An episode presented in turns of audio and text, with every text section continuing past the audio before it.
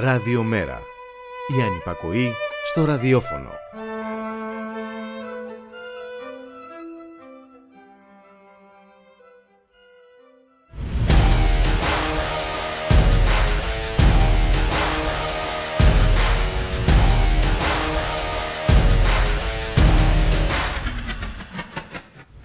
Η Ελλάδα της ξεδιαντροπιάς, της υποτέλειας, της πρόθεσης μιας φασίζουσας αντίληψης της συστηματικής αποσάρθρωσης του κοινωνικού ιστού, της υποτίμησης του πολιτισμού, της δημιουργίας φοβισμένων και μονίμως εκβιαζόμενων εργαζόμενων.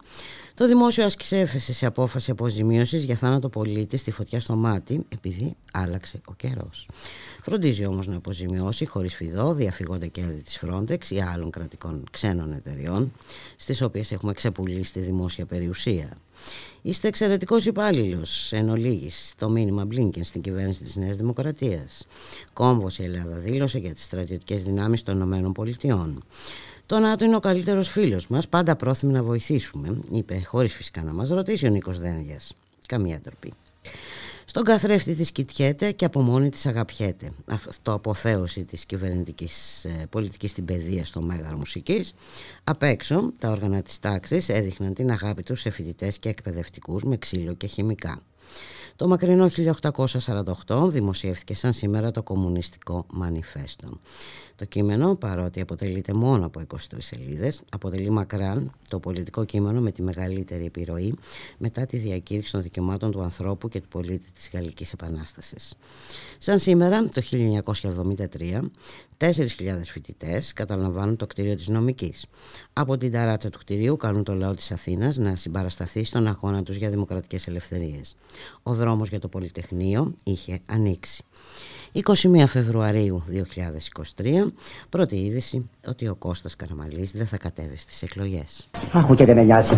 Άχου και δεν με νοιάζει.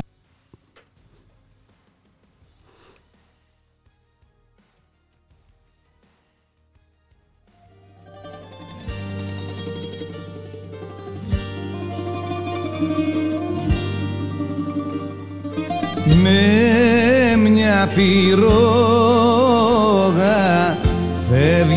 και γυρίζεις τις ώρες που αγριεύει η βροχή στη γη των Βυσιγότων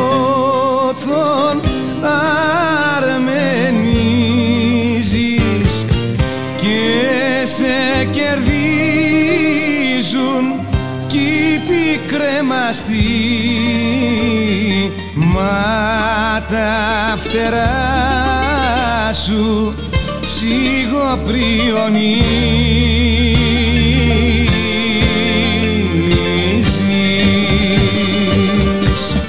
σκέπασα αλμύρα το γυμνό κορμί σου. Σου φέρα απ' τους δελφούς γλυκό νερό. Στα δύο είπες πως θα κόπει η ζωή σου. Και πριν προλάβω τρεις να σ' αρνηθώ. Σκούριασε το κλειδί του παραδείσου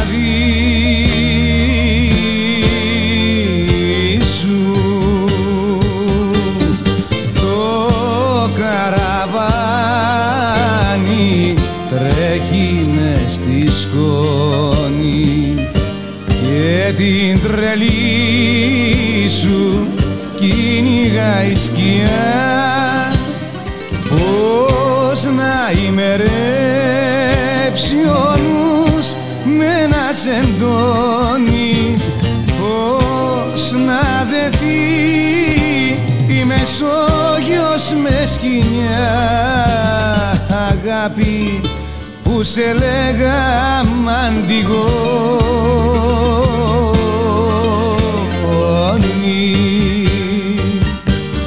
και ανοιχτοδία το φως σου έχει πάρει. Και και σε ποιο γαλαξία να σε βρω εδώ είναι Αττική Φεόντα Μάρι κι εγώ ένα πεδίο βόλης φτηνό που ασκούνται βρίζοντας ξένοι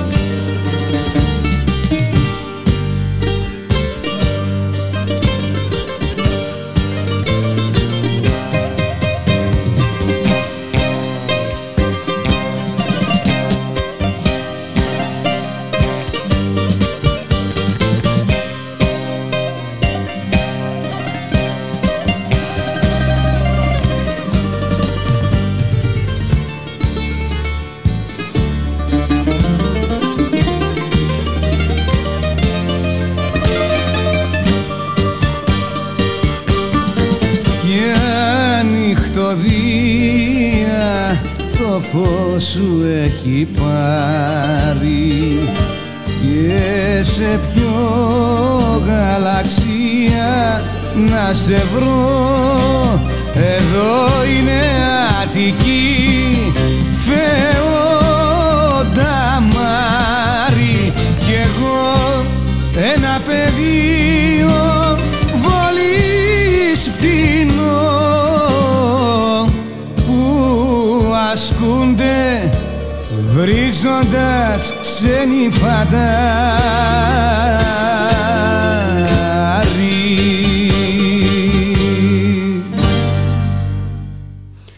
μεσημέρι φίλες και φίλοι, ακροάτριες και ακροατές. Είστε συντονισμένοι στο radiomera.gr, το στίγμα της μέρας.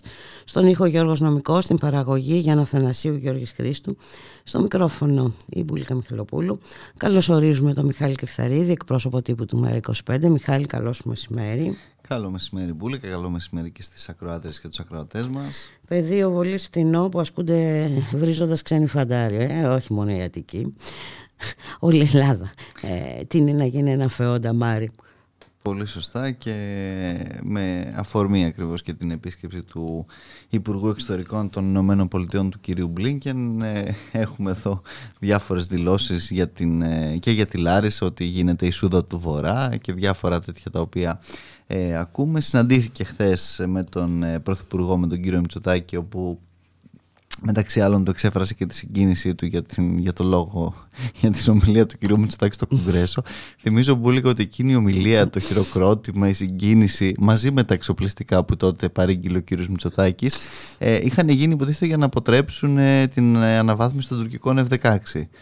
Μόλις προχθές ο κύριος Μπλίνκεν ε, στην, ε, στην Τουρκία δήλωσε πως ε, η κυβέρνηση Biden στηρίζει με θέρμη την συγκεκριμένη αναβάθμιση, το πακέτο. Δουλίτσες να γίνονται, δουλίτσες να γίνονται Μιχάλη, να τα παίρνουν οι έμποροι όπλων και τα λοιπά και τα λοιπά. Αυτό και, και να πληρώνουμε εμείς. Και, ναι, και, και να μας πουλάνε ένα εθνικισμό και τα λοιπά και τα λοιπά. Ναι, επί της ουσίας Μπούλικα ήρθαν εδώ να δώσουν την, τη γνωστή γραμμή, τα είχαμε δει και πέρσι με την κυρία Νούλαντ που πάλι είχε πάει πρώτα από ότι είχε πέρασει την Τουρκία και μετά πέρασε ε, και από εδώ μια, μια βόλτα. Σήμερα ο κύριος Μπλίνκιν ε, είδε ή βλέπει ακόμα τον, τον κύριο Τσίπρα, γιατί ήταν 11.30 ώρα το πρωί η συνάντησή τους. Από εκεί και έπειτα αυτό το οποίο βλέπουμε είναι ότι τι, τι, τι έχει να μας κομίσει, διότι πολλά ακούγονται. Επί της ουσίας τίποτα.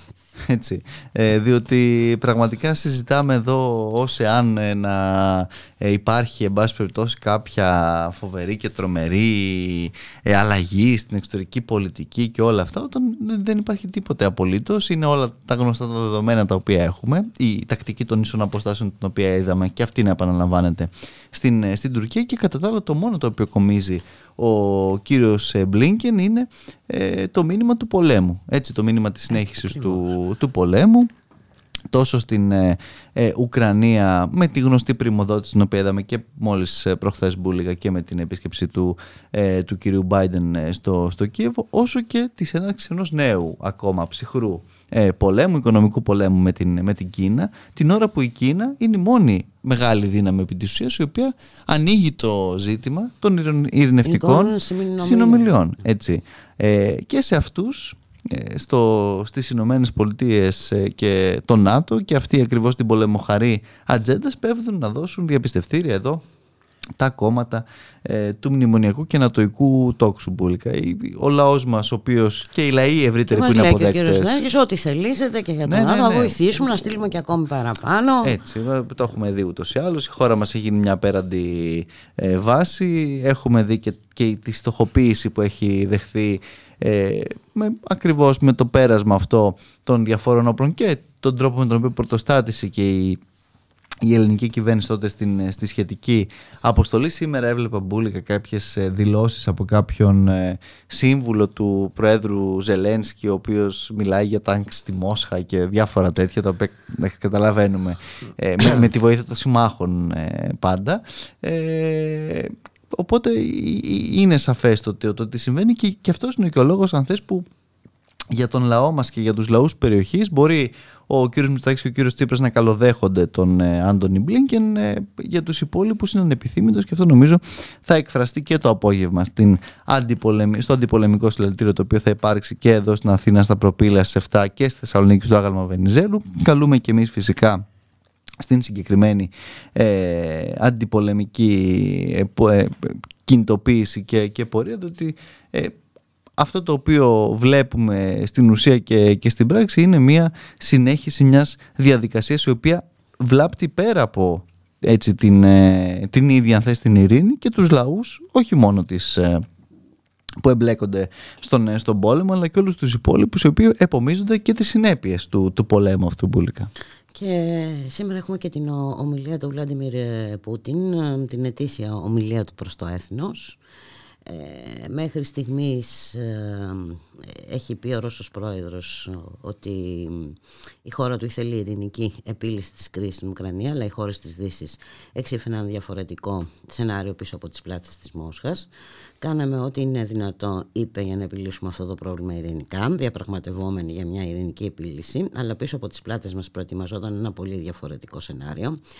Ε, προσθέσει ότι η Δύση προχώρησε σε στρεψοδικίες και έκλεισε τα μάτια στην καταστολή και τις πολιτικές δολοφονίες στο Ντομπάς από το Κίεβο ενώ ενθάρρυνε τους Ναζί να διαπράξουν τρομοκρατικές ε, πράξεις. Το Δεκέμβρη του 2021 τόνισε ο Βλαντιμίρ Πούτιν στείλαμε επισήμως προς τον ΝΑΤΟ τη Συμφωνία για τις Εγγύσεις Ασφάλειας αλλά αρνήθηκαν όλες τις θέσεις μας προετοίμασαν τις στρατιωτικές επιχειρήσεις πολύ πριν κάνει η Μόσχα το πρώτο βήμα. Τελικά έγινε ξεκάθαρο ότι είχαν δώσει το πράσινο φως για την Ουκρανική επιθετικότητα. Ε, εκείνοι ξεκίνησαν τον πόλεμο και εμείς θα χρησιμοποιήσουμε τη βία για να τον σταματήσουμε. Είπε ο Βλαντιμίρ ε, Πούτιν, έτσι έχει η κατάσταση. Εντάξει, και είπε βέβαια και άλλα πράγματα βούλικα. Κατηγόρησε τη Δύση ότι προωθεί την παιδοφιλία. Έκανε επίθεση γάμους των ομοφυλοφίλων. Γενικά προσπαθεί να το δέσει με ένα αφήγημα θρησκευτικό και, εν πάση περιπτώσει, ε, έτσι, με συγκεκριμένα ας πούμε, πολιτικά χαρακτηριστικά. Εντάξει, σε κάθε περίπτωση το ζήτημα είναι ότι ε, όπως και να έχει κανένας δεν ε, προωθεί αυτή τη στιγμή την, την ειρήνη. Κλείνουμε ένα χρόνο μεθαύριο, αν δεν κάνω λάθος, από την έναρξη αυτή ε, του, του πολέμου και δυστυχώς βρισκόμαστε στο, στο σημείο 0. Έτσι. Όχι στο σημείο 0, μόνο στο σημείο 0. Ε, ε, κανένας δεν φαίνεται διατεθειμένος να το σταματήσει αυτόν τον πόλεμο, Μιχάλη ε, Κρυθαρίδη. Ακριβώς και, και αυτός... την ίδια ώρα, εδώ διαβάζω, ουκρανικά στρατεύματα στα σύνορα καταγγέλει η Λευκορωσία. Ναι. Αντιθέτως βλέπουμε κλιμάκωση.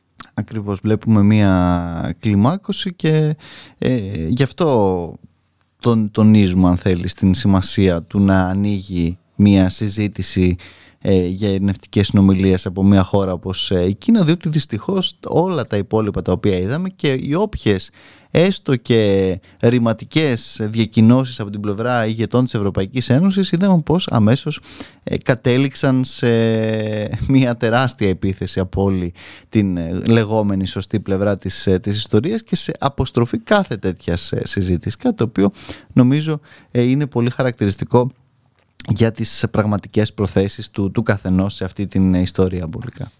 Πάμε για ένα διάλειμμα.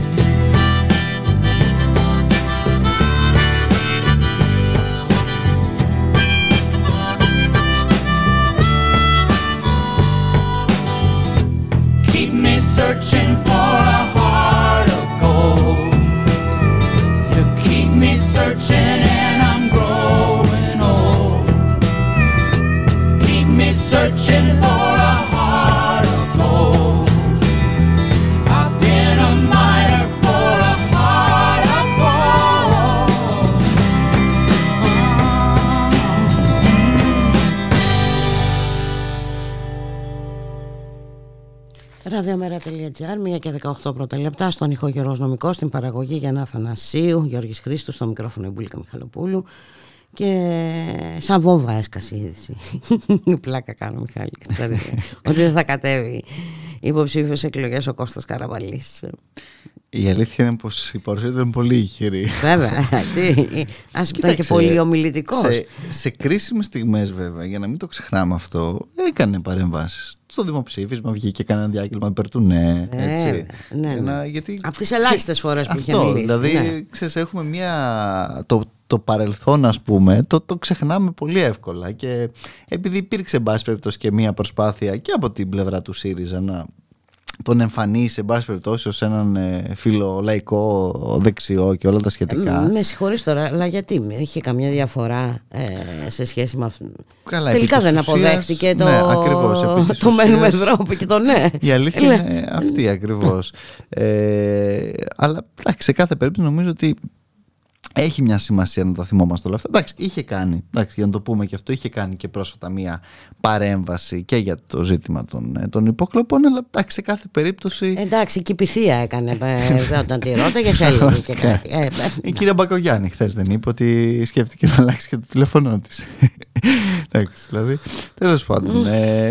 από εκεί και έπειτα εντάξει, το ζήτημα νομίζω είναι έχει να κάνει κυρίως με τα με τα εσωτερικά της ε, νέας δημοκρατίας τα οποία ούτως ή άλλως έχουν και πολλές προεκτάσεις. Ε, χθες είχαμε μπουλικα την ε, συζήτηση για τα τέσσερα χρόνια παιδείας επικυβέρνησης Νέας Δημοκρατίας με την κυρία Κεραμέως και τον κύριο Μητσοτάκη στο Μέγαρο Μουσικής. στο Μέγαρο και, και τα ρατατζούμ ξύλου έξω. Α, ναι. Ακριβώς, ε, απίστευτη καταστολή που έδειχνε και ποια ήταν η πραγματική τους πολιτική ούτως ή άλλως αυτά τα τέσσερα χρόνια ε, παιδείας. Ε, πολύ καλά και όχι μόνο αυτό. Έχουμε την περίπτωση της ε, κυρίας Νικολάου που θυμόμαστε επίσης για να θυμίσουμε ποια είναι. Είναι αυτή η οποία εκδικητικά προσπάθησε στην περίπτωση του Δημητρικού Φοντίνα, σε περιπτώσεις άλλων. Σε πολλές περιπτώσεις. Ακριβώς, να βάλει διάφορα προσκόμματα. Υποψήφια μέχρι πρώτη, σε πάση περιπτώσει, με την ε, Νέα Δημοκρατία. Φαίνεται πως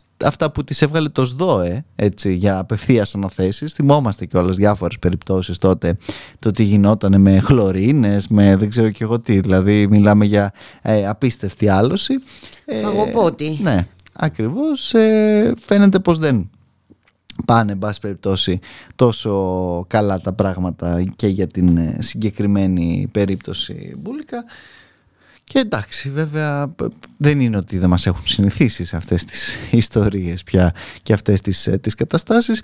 Και κάτι άλλο το οποίο νομίζω και αυτό είναι μια σημαντική είδηση την ανέφερες και εσύ στην, στην εισαγωγή σου η έφεση την οποία έκανε το ελληνικό δημόσιο ε, κατά αποζημίωσης έτσι συγγενών θύματος. Τη φωτιά στο μάτι.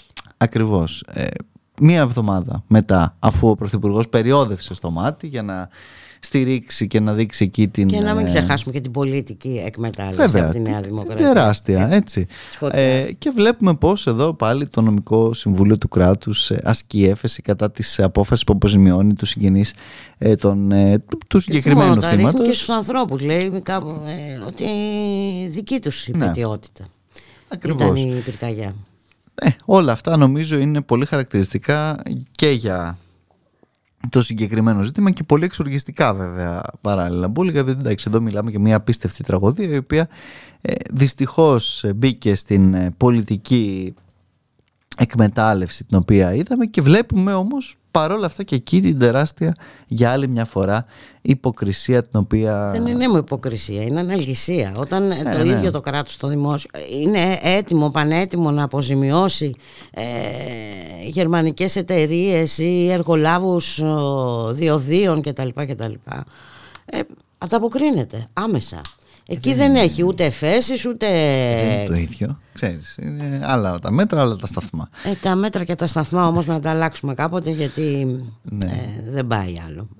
Πραγματικά. Εντάξει, έχει και για τον κόσμο. Ξεκινάει το Market Pass. Α, ναι, πόσα. ε, 20 ευρώ το μήνα. Α, εντάξει. Άμα και, Πλουτίσαμε εντάξει, άμα είναι, πώς το λένε, ζευγάρι, 30 έτσι, για 5-6 μήνες. Μεγάλη βοήθεια για, για την ακρίβεια στα σούπερ μάρκετ μπουλικά. Δηλαδή με 20 ευρώ το μήνα ούτε το ψωμί δεν εξασφαλίζεις νομίζω έτσι αν λάβουμε υπόψη μας τις, ε, τις τιμές που, που επικρατούν και παρόλα αυτά η κυβέρνηση το παρουσιάζει ως εάν ε, είναι καμία φοβερή και τρομερή πρωτοβουλία. Δεν ξέρουμε πώς θα την αντιγράψουν κι αυτοί, όπως το, το καλάθι που μας έλεγε ο κύριος Γεωργιάδης. Ε, ο οποίος βέβαια έβαλε μπρος και το καλάθι της Σαρακοστής τώρα, μεγάλη, ε, μεγάλη λέω, καθαρά, κοντός ψαλμός.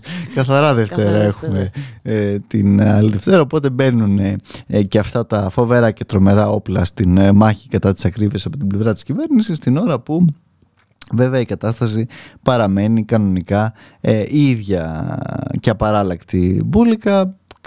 Η κυβέρνηση τάζει διάφορα για μετά τις εκλογές βεβαίως ως ε, συνήθως ε, ή μετέρχεται και διάφορων εν πάση περιπτώσει χιδαίων πρακτικών είδαμε και βλέπουμε την αντιμετώπιση την οποία ε, συνεχίζει Κοροϊδεύει να έχει. τους ανθρώπους του πολιτισμού, τους καλλιτέχνες που κινητοποιούνται εδώ και δύο μήνες και παραπάνω. Ε, ναι, γιατί φταίνει οι άνθρωποι που δεν διεκδίκησαν την ε, κατάργηση του άρθρου 16. Έτσι, αυτή, αυτό τους είπε ουσιαστικά ο, ο Πρωθυπουργός. Ότι και αν καταργηθεί το άρθρο 16 θα λυθούν τα προβλήματα. Όλα, ναι, δεν είναι. Το, το ζήτημα είναι να, να μπορεί να αναγνωρίζονται οι, οι, οι ιδιωτικές ε, σχολές. Αυτό, αυτό είναι ούτως ή άλλως και Εν το μεταξύ πάνω να τους ψήσει με με, τον τρόπο που ξέρει, είναι το μόνο που ξέρει. Ναι, ναι. Με δωροδοκία εντός και εκτός εισαγωγικών. Να δώσει κάτι. Ναι. Έτσι. Ο δεν πείθονται βέβαια. Βλέπουμε ότι συνεχίζουν κανονικότατα οι κινητοποιήσεις αυτές οι καθημερινές, πάρα πολύ μαζικές, που αγκαλιάζονται ε, φαρδιά πλατιά από την κοινωνία και βέβαια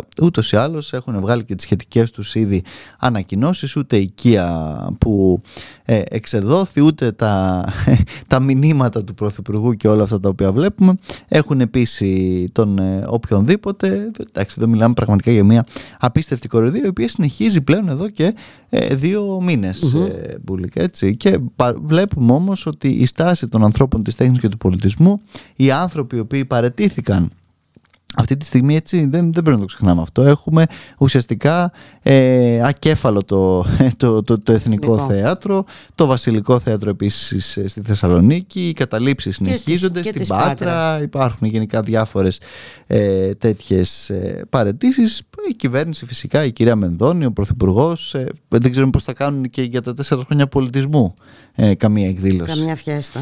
Εντάξει, εκεί βέβαια θα πρέπει να επιστρατεύσουν πλέον ε, το, το στρατό. Δεν νομίζω ότι θα, θα, θα τους αρκούν τα ΜΑΤ για να μπορέσουν να αντιμετωπίσουν την, ε, την οργή του, του κόσμου. Μπουλικα, ε, αλλά εντάξει, η, η, κανονικότητα αυτή είναι και, και συνεχίζει και εντάξει, εμείς ε, αυτό το οποίο βλέπουμε τουλάχιστον από την ε, πλευρά της, ε, της κοινωνίας είναι μια τεράστια οργή από τη μία. Το μία... θέμα είναι που θα εκφραστεί, που θα διοχετευτεί αυτή ναι. η οργή Μιχάλη Κρυθάλη. Και πώς. Και ναι. πώς. Ναι, ναι. Πολύ, πολύ σωστά. Ε, κοίταξε, νομίζω ότι ο, ο τρόπος με τον οποίο έχουν οργανωθεί οι άνθρωποι ακριβώς του, του πολιτισμού μέσα από αυτό το ένα τεράστιο ακιδεμόνευτο κίνημα ε, είναι ο, ίσως ο, ο σημαντικότερος ε, δρόμος και, και, και, και, τρόπος αλλά από εκεί έπειτα αυτό βεβαίως πρέπει να, να λάβει και, και ευρύτερα πολιτικά χαρακτηριστικά όχι κομματικά αλλά πολιτικά και να μην ξεχνάμε ότι ποντάρουν και στην κούραση του Βέβαια. κόσμου και τα λοιπά Βέβαια. Μα ουσιαστικά το, το, το αφήνουν να, να ξεθυμάνει να εκφυλιστεί Έτσι. Ναι. και ε, εντάξει κάποια στιγμή θα δούμε και τα ΜΑΤ δεν είναι ότι δεν θα το έχουν αφήσει μπροστά. Εντάξει, είναι και μία περίοδος προεκλογική τώρα, ό,τι και να. Δηλαδή και χθες προφανώς δεν μπορούσαν να χαλάσουν αυτή την, ε, την εικόνα την εσωτερική που όλοι θα αποθέωναν ε, την κυβέρνηση για τα πεπραγμένα της στην παιδεία την ώρα που απ' έξω εκπαιδευτικοί, φοιτητές, ε, ε, σπουδαστές, μαθητές όλοι ε, έδειχναν την πραγματική κατάσταση και διαδήλωναν για, για, για όλα όσα συμβαίνουν όντως ε, στη δημόσια εκπαίδευση. Οπότε εκεί προφανώς δεν μπορούσε η κυβέρνηση να το αφήσει αυτό έτσι και γι' αυτό είδαμε και τα, τα γκλόπ να, να βαράνε κεφάλια, να πέφτουν χημικά, να γίνεται όλο αυτό ουσιαστικά σε κεντρικούς δρόμους της Αθήνας χωρίς να έχει διακοπεί η κυκλοφορία, χωρίς τίποτα είδαμε απίστευτες ε, εικόνες ε, και σκηνές και φαντάζομαι μπουλικα πως και σήμερα για να μην χαλάσει και η έγλη ε, του, του επισκέπτη του κυρίου Μπλίνκεν Α, καλά. ότι θα είναι ε, ε, αμήλικτοι και, και εκεί. Γι' αυτό εντάξει πρέπει να είμαστε και, και προετοιμασμένοι και, και προετοιμασμένες. Αλλά εντάξει, σε κάθε περίπτωση ε, πλέον και αυτό το, το, το όπλο εν πάση περιπτώσει της, της καταστολής δείχνει πως δεν ούτε τρομάζει την κοινωνία ούτε την φοβίζει διότι πλέον γνωρίζουμε πολύ καλά ότι ούτως ή άλλως αυτή είναι η, η, η, μόνιμη μέθοδος και, και εποδός τους αλλά σε κάθε περίπτωση δεν μπορούμε απέναντι σε αυτό ε, να, να σταματήσουμε μπουλικα διότι εντάξει εδώ πλέον τα, τα πράγματα ούτως ή άλλως έχουν ξεπεράσει κάθε όριο και κάθε βραγμό σε όλα σχεδόν τα, σε όλα, τα επίπεδα. Σε όλα τα επίπεδα όπως τονίζουν οι γιατροί Αθήνας και Πειραιά οι 14 νοσηλευτικά ιδρύματα στην Αττική ε, είναι υποκατάρρευση. Ε, είναι το άλλο μεγάλο Κάθε κομμάτι. μέρα ακούμε και για ένα νοσοκομείο ε, της χώρας που καταραίει. Σήμερα έχουμε συγκέντρωση στην ε, Ξάνθη για το νοσοκομείο εκεί και εντωμεταξύ ταυτόχρονα απολύονται είτε ιατρικό και νοσηλευτικό προσωπικό είτε ακόμα και άνθρωποι του καθαρισμού, διοικητικοί. Έχουμε δει πως όλα προσπαθούν να τα περάσουν σε, σε εργολάβους με τη γνωστή τακτική και διαδικασία της αποαξίωσης πρώτα και μετά της ε, μετάθεσης και εκχώρησης. Την ώρα που οι εργολάβοι βέβαια θα βγάζουν τα πολλαπλάσια από αυτά τα οποία θα πληρώνονται οι άνθρωποι. Αλλά είναι ε, πράγματι ένα πεδίο στο οποίο βέβαια μας είπε και η κυβέρνηση ότι δεν έκανε όλα όσα θα, θα μπορούσε και θα ήθελε. Γι' αυτό θέλει αλλά άλλη Γι' αυτό μια θέλει άλλη μια τετραετία, για να τετραετία. ολοκληρώσει. για να ολοκληρώσει το, το έργο της. Ε, καταλαβαίνουμε πολύ καλά τι, συ- τι σημαίνει αυτό ε, για την ε, δημόσια υγεία όταν ακόμα και σε συνθήκες ε, πανδημίας και με όλα αυτά τα οποία ζήσαμε και ζούμε ε, είδαμε να ασκούνται και να υιοθετούνται αυτές οι πολιτικές τακτικές ε, μπουλικα από την πλευρά της κυβέρνησης. Μιχάλη Καρθαρίδη, να σε ευχαριστήσουμε πάρα πολύ που είσαι μαζί μας. Και εγώ σας ευχαριστώ Καλώς εχόντων πραγμάτων, θα τα πούμε αύριο στη μία. και το απόγευμα στη... Στο αντιπολεμικό. στο αντιπολεμικό. Γεια σας. Γεια χαρά.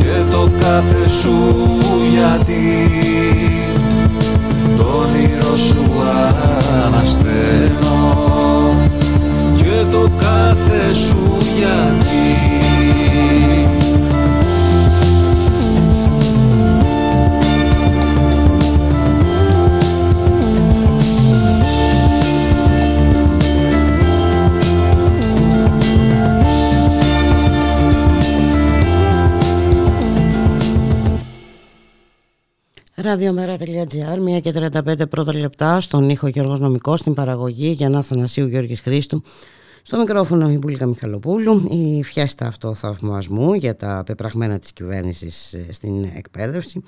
Δεν έπρεπε να διαταραχτεί. Γι' αυτό ε, ανέλαβαν έργο τα ΜΑΤ, ε, κλομπιές, ρόπαλα και χημικά κατά φοιτητών και εκπαιδευτικών αλλά και σπουδαστών καλλιτεχνικών σχολών έξω από το Μέγαρο Μαξίμου. Να καλωσορίσουμε το Θωμά Κτερίδη από το τομέα δικαιωμάτων του ΜΕΡΑ 25. Θωμά, καλό μεσημέρι. Καλό μεσημέρι Μπούλικα, καλησπέρα σε όλες και όλους τους ακροατές. Την αντίληψη της κυβέρνησης για την αντιμετώπιση της νέας γενιάς, φοιτητών, μαθητών κτλ. Ε, την ξέρουμε έτσι, ε, από την αρχή. Τέσσερα χρόνια την γνωρίζουμε. Ε, ένα ακόμα δείγμα είχαμε χθες. Έτσι ακριβώς είναι πουλικά. Είναι γνωστή ούτως ή άλλως η αναλογησία της ε, κυρίας Κεραμέως και ε, συνολικά της κυβέρνησης απέναντι στο πώς ε, ε, συζητά, ε, που δεν συζητά με την νέα γενιά, με τους φοιτητές, τις φοιτήτριες και συνολικά την εκπαιδευτική κοινότητα. Ε, στην ε, ανακοινωμένη εκδήλωση που είχε προγραμματίσει για χθες η Νίκη Κεραμέως στο Μέγαρο Μουσικής με τίτλο «Αλλαγή στην πράξη», προς το χειρότερο θα συμπληρώσω ε, εγώ, ε, προχώρησαν σε μια ευνηδιαστική διαμαρτυρία έξω από το χώρο της εκδήλωσης. Ε, πλήθος ε, και δεκάδες ε, συλλόγων φοιτητικών από πολλά πανεπιστήμια της Αθήνας, εκπαιδευτική από πρωτοβάθμια σωματεία της Αττικής, αλλά και όπως ανέφερες και εσύ, σπουδαστές και σπουδάστριες καλλιτεχνικών σχολών για τον δικό τους πολύ σπουδαίο και μεγάλο αγώνα που δίνουν όλο αυτό το διάστημα για την απόσυση του Προεδρικού Διατάγματος και την ε, υποβάθμιση των ε, πτυχίων τους. Όπως αναμενόταν, μάλλον όχι όπως αναμενόταν, να, να το πούμε καλύτερα, ε, για άλλη μια φορά ε, απέδειξε η κυρία Γεραμέως και όλη η κυβέρνηση ότι δεν έχει καμία διάθεση να ακούσει τα αιτήματα και την άλλη άποψη της εκπαιδευτικής κοινότητας και όταν φτάσαμε έξω από το μέγαρο μουσικής, μας περίμεναν ε, περισσότερες από πέντε δημιουργίες ε, των ΜΑΤ αλλά και όλες οι υπόλοιπες ομάδες ε, της αστυνομίας, η ΟΔΟ, η ΜΕΤ, ε, τα γνωστά. Φυσικά δεν ήταν καθόλου ε, διακριτικοί όσον αφορά την παρουσία τους, χωρίς καμία δική μας πρόκληση εφόρμησαν στο πλήθος. Και μόνο η παρουσία σας ενόχλησε. Είναι δυνατόν ε, να χαλάσει τώρα το σκηνικό; Είναι και προεκλογική περίοδος, δεν βολεύει την κυβέρνηση να υπάρχουν διαμαρτυρίες. Παρ' όλα αυτά, αν είδες και εσύ, υπήρχαν κάποιοι άνθρωποι οι οποίοι καταφέραν και μπήκαν στο χώρο της εκδήλωσης και σε, σε μια στιγμή της ε, τοποθέτησης του, του Πρωθυπουργού για την ε, ουσιαστική λέει, δουλειά που κάνουμε στα σχολεία, ξέσπασαν σε γέλια μέσα στο χώρο. Ε, φυσικά, μάλλον τους τους βγάλαν εκτός της αίθουσας, γιατί αν και στο απόσπασμα το οποίο υπάρχει, τα γέλια ακούγονται απότομα από τον κόσμο. Ε, αυτή είναι η αντίληψη της ε, Νέας Δημοκρατίας για το πώς ε, διεξάγεται η συζήτηση ναι, στην εκπαίδευση. Ναι, και όχι μόνο στην εκπαίδευση, αυτή είναι η αντίληψή της γενικά. Έτσι αντιλαμβάνεται ε, την ε, δημοκρατία. Πολύ σωστά. η κυβέρνηση. Υπήρχε και μια προσαγωγή χθες ενός ε, συνδικαλιστή χορευτή από το χώρο των ε, καλλιτεχνών, ο οποίος αργά τη νύχτα φέρθηκε ελεύθερος μετά από παρέμβαση και αλληλέγγυου κόσμου αλλά και δικηγόρου. Ε, να πούμε και εμείς ότι οι κινητοποιήσεις αυτές θα συνεχιστούν το επόμενο διάστημα. Ούτως ή άλλως οι εκπαιδευτικοί έχουν, είχαν προαναγγείλει κάποιες κινητοποιήσεις και την προηγούμενη εβδομάδα mm-hmm. ε, γύρω και από την αξιολόγηση. Και δυναμικέ κινητοποιήσεις για την αξιολόγηση. Πολύ, θα μιλήσουμε πολύ, ε, και με συνάδελφο στη συνέχεια ε, της ε, Πολύ καλύτερα. Αλλά και οι φοιτητές, οι οποίοι επιστρέφουν στα θέατρα με την έναρξη του εαρινού εξαμήνου τώρα τις επόμενες εβδομάδες και θα έρθουν για ακόμη μια φορά αντιμέτωποι με τις ελλείψεις της υποδομές, την υποστελέχωση του εκπαιδευτικού και διδακτικού προσωπικού, αλλά και συνολικά τα ζητήματα που αντιμετωπίζει η νέα γενιά με την ε, διαλυμένη αγορά εργασίας, την ε, αποδιοργάνωση των ε, εκπαιδευτικών και εργασιακών της δικαιωμάτων και συνολικά τα, τα προβλήματα που, που αντιμετωπίζουν παρά τις, ε, ε, κάθε φορά το μακιγιάζ που βάζει η κάθε κυβέρνηση και προσπαθεί να πείσει την κοινή γνώμη ότι, ότι όλα τα κάνουν καλά και όλα είναι λιμένα. Να σε ευχαριστήσουμε πάρα πολύ, ε, Θωμά Ακταρίδη. Ε, εγώ ευχαριστώ πάρα πολύ. Καλή σου Θα τα πούμε συνέχεια. το απόγευμα στην στο, αντιπολεμική στο διαδικασία. αντιπολεμικό. ναι. Να είστε καλά. Γεια χαρά.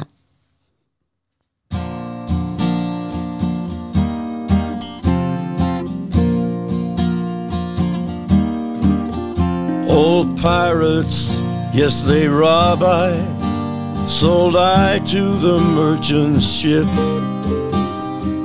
Minutes after they took I from the bottomless pit.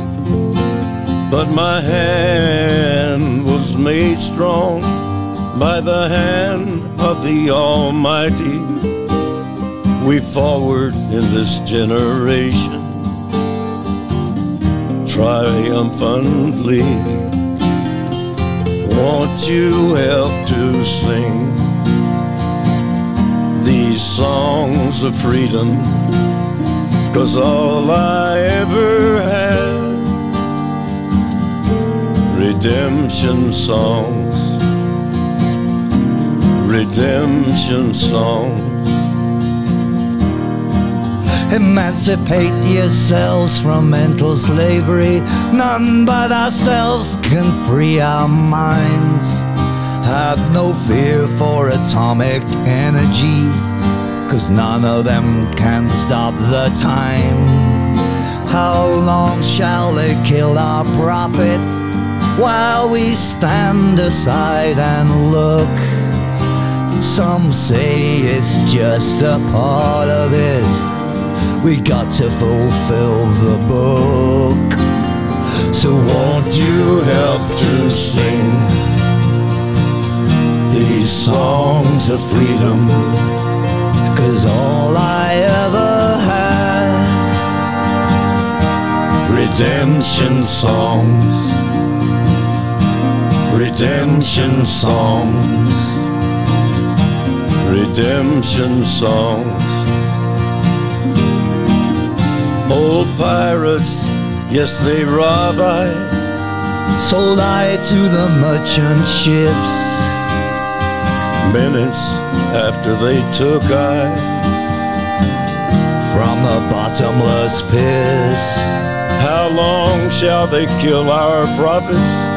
While we stand aside and look. Yes, some say it's just a part of it. We've got to fulfill the book. So won't you help to sing these songs of freedom? Cause all I ever had, redemption songs. All I ever had, redemption songs these songs of freedom, songs of freedom.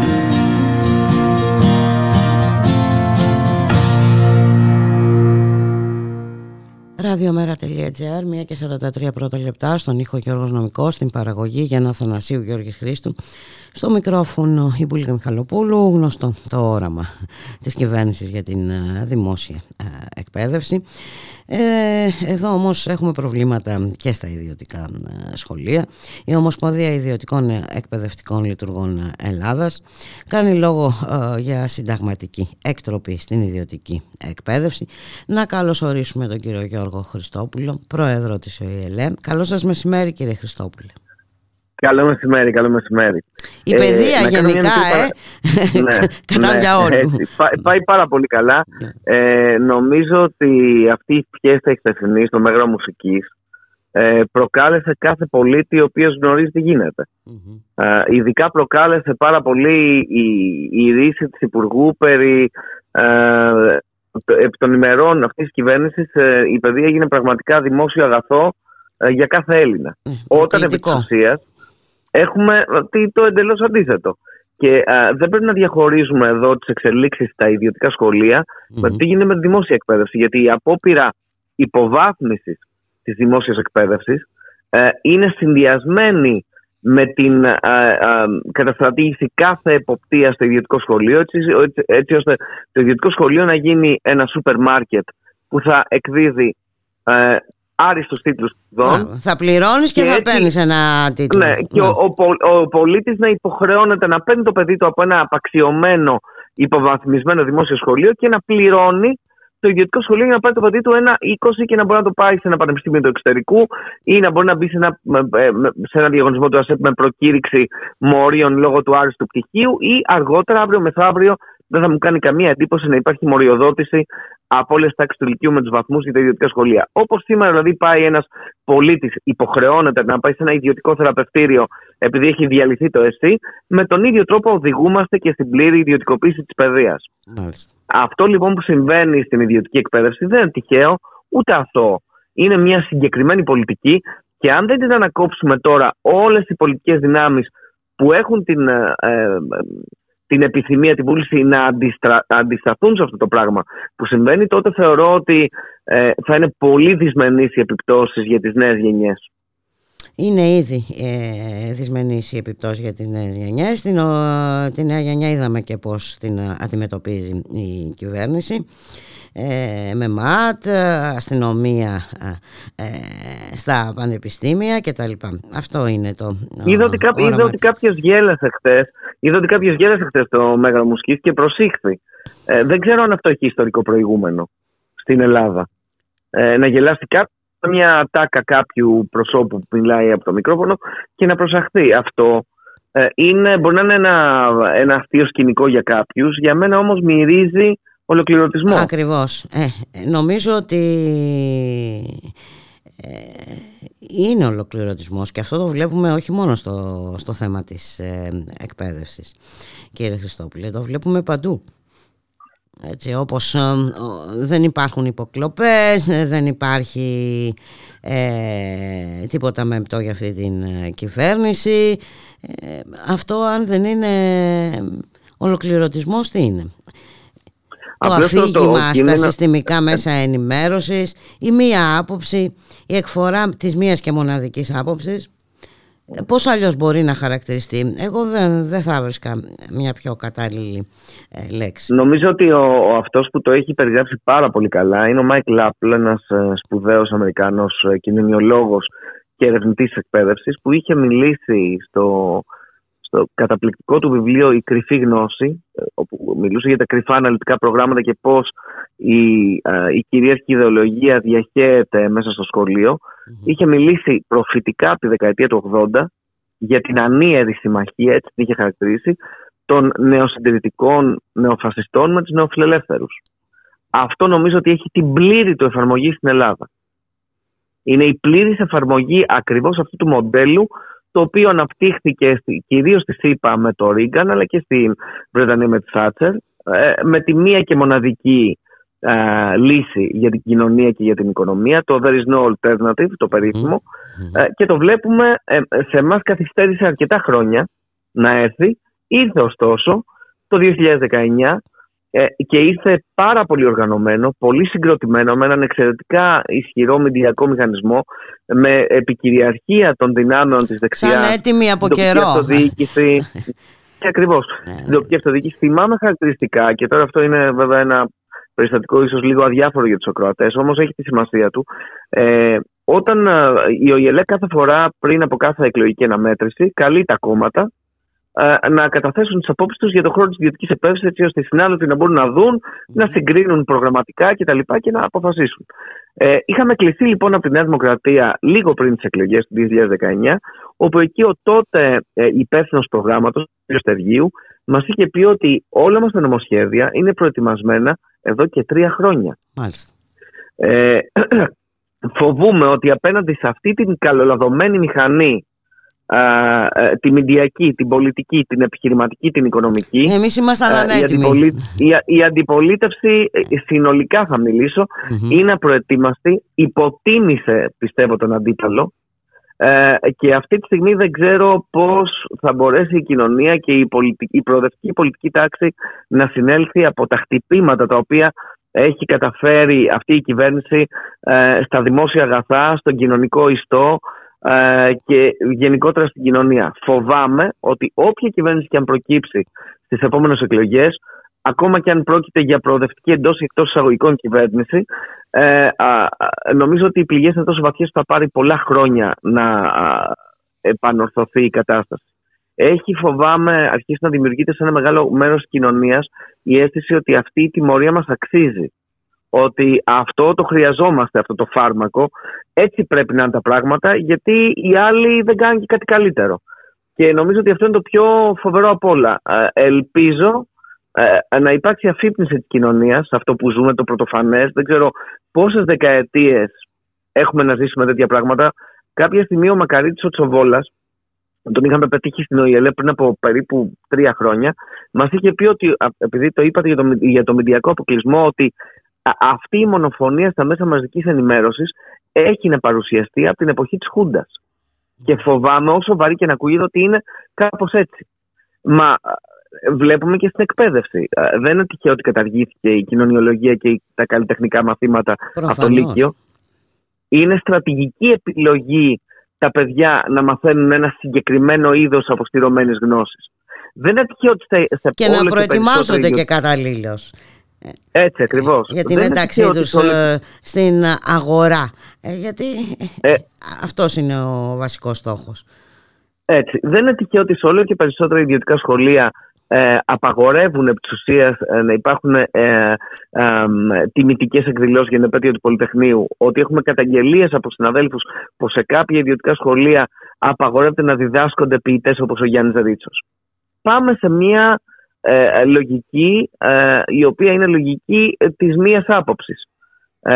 και πραγματικά εύχομαι, ελπίζω, θεωρώ ότι το συνδικαλιστικό κίνημα θα πρέπει να κάνει πολύ περισσότερα το εκπαιδευτικό συνδικαλιστικό κίνημα και το ευρύτερο συνδικαλιστικό κίνημα, αν θέλουμε να βοηθήσουμε και εμείς το να αφυπνιστεί η κοινωνία από αυτή την κατάσταση. Και τώρα σε ό,τι αφορά και τα ιδιωτικά σχολεία, εκτός από αυτά που μας είπατε κύριε Χριστόπουλο, εδώ έχουμε και ανυπαρξία ελέγχων. Ε, ναι. Εν ε, ε, αυτό που γράψαμε... όπως, όπως νομίζουν. Επειδή μου είπαν κάποιοι χθες ότι ήταν ίσως υπερβολικός ο τίτλος Συνταγματική Εκτροπή, τους λέω καθόλου. Αν δείτε το άρθρο 16 παράγραφος 8 του Συντάγματος, λέει ότι νόμος ορίζει τα περί της εποπτείας στην ιδιωτική Άρα υπάρχει ένα συγκεκριμένο πλαίσιο το οποίο πρέπει να τηρείται. Ε, Εμείς δώσαμε αριθμητικά στοιχεία χθες. Από τις 49 καταγγελίες που κάναμε από πέρσι περίπου τον Ιανουάριο, έχουν ελεγχθεί, όχι ούτε καν διεκπαιρεωθεί, ελεγχθεί απλώς δύο. Δύο. Και προσέξτε, έχουμε σοβαρότατες ε, περιπτώσεις. Έχουμε ένα ιδιωτικό σχολείο στη Χαλκιδική, το οποίο ξεκίνησε να δουλεύει μέσα Αυγούστου, όπως και ένα σχολείο στη Λάρισα. Ξέρετε να μας απάντησε η, η Διεύθυνση Πρωτοβάθμιας Χαλκιδικής. Μη μας ενοχλείτε, δυσφημίζεται ένα αθώο σχολείο. Όταν τους είχαμε στείλει ακόμα και φωτογραφίες από τα SMS του ιδιοκτήτη που καλούσε τους συναδέλφους να πάνε στο σχολείο 20 Αυγούστου. Ε, το ακόμα χειρότερο, στη Διεύθυνση Πρωτοβάθμιας στο Ηράκλειο της Κρήτης εκπαιδευτικός υποχρεωνόταν να κάνει παρανόμως ορισμένου χρόνου συμβάσεις, απαγορεύονται οι ορισμένου χρόνου συμβάσεις ιδιωτικούς εκπαιδευτικούς, έτσι ώστε να τη διώχνουν τα καλοκαίρια. Αυτό συνέβαινε και κατά τη διάρκεια της προστασίας της μητρότητας. Και το ακόμα χειρότερο, όταν έκανε τα χαρτιά της να πάρει την 9 άδεια ανατροφής τέκνου, της το απαγόρευσε η διεύθυνση.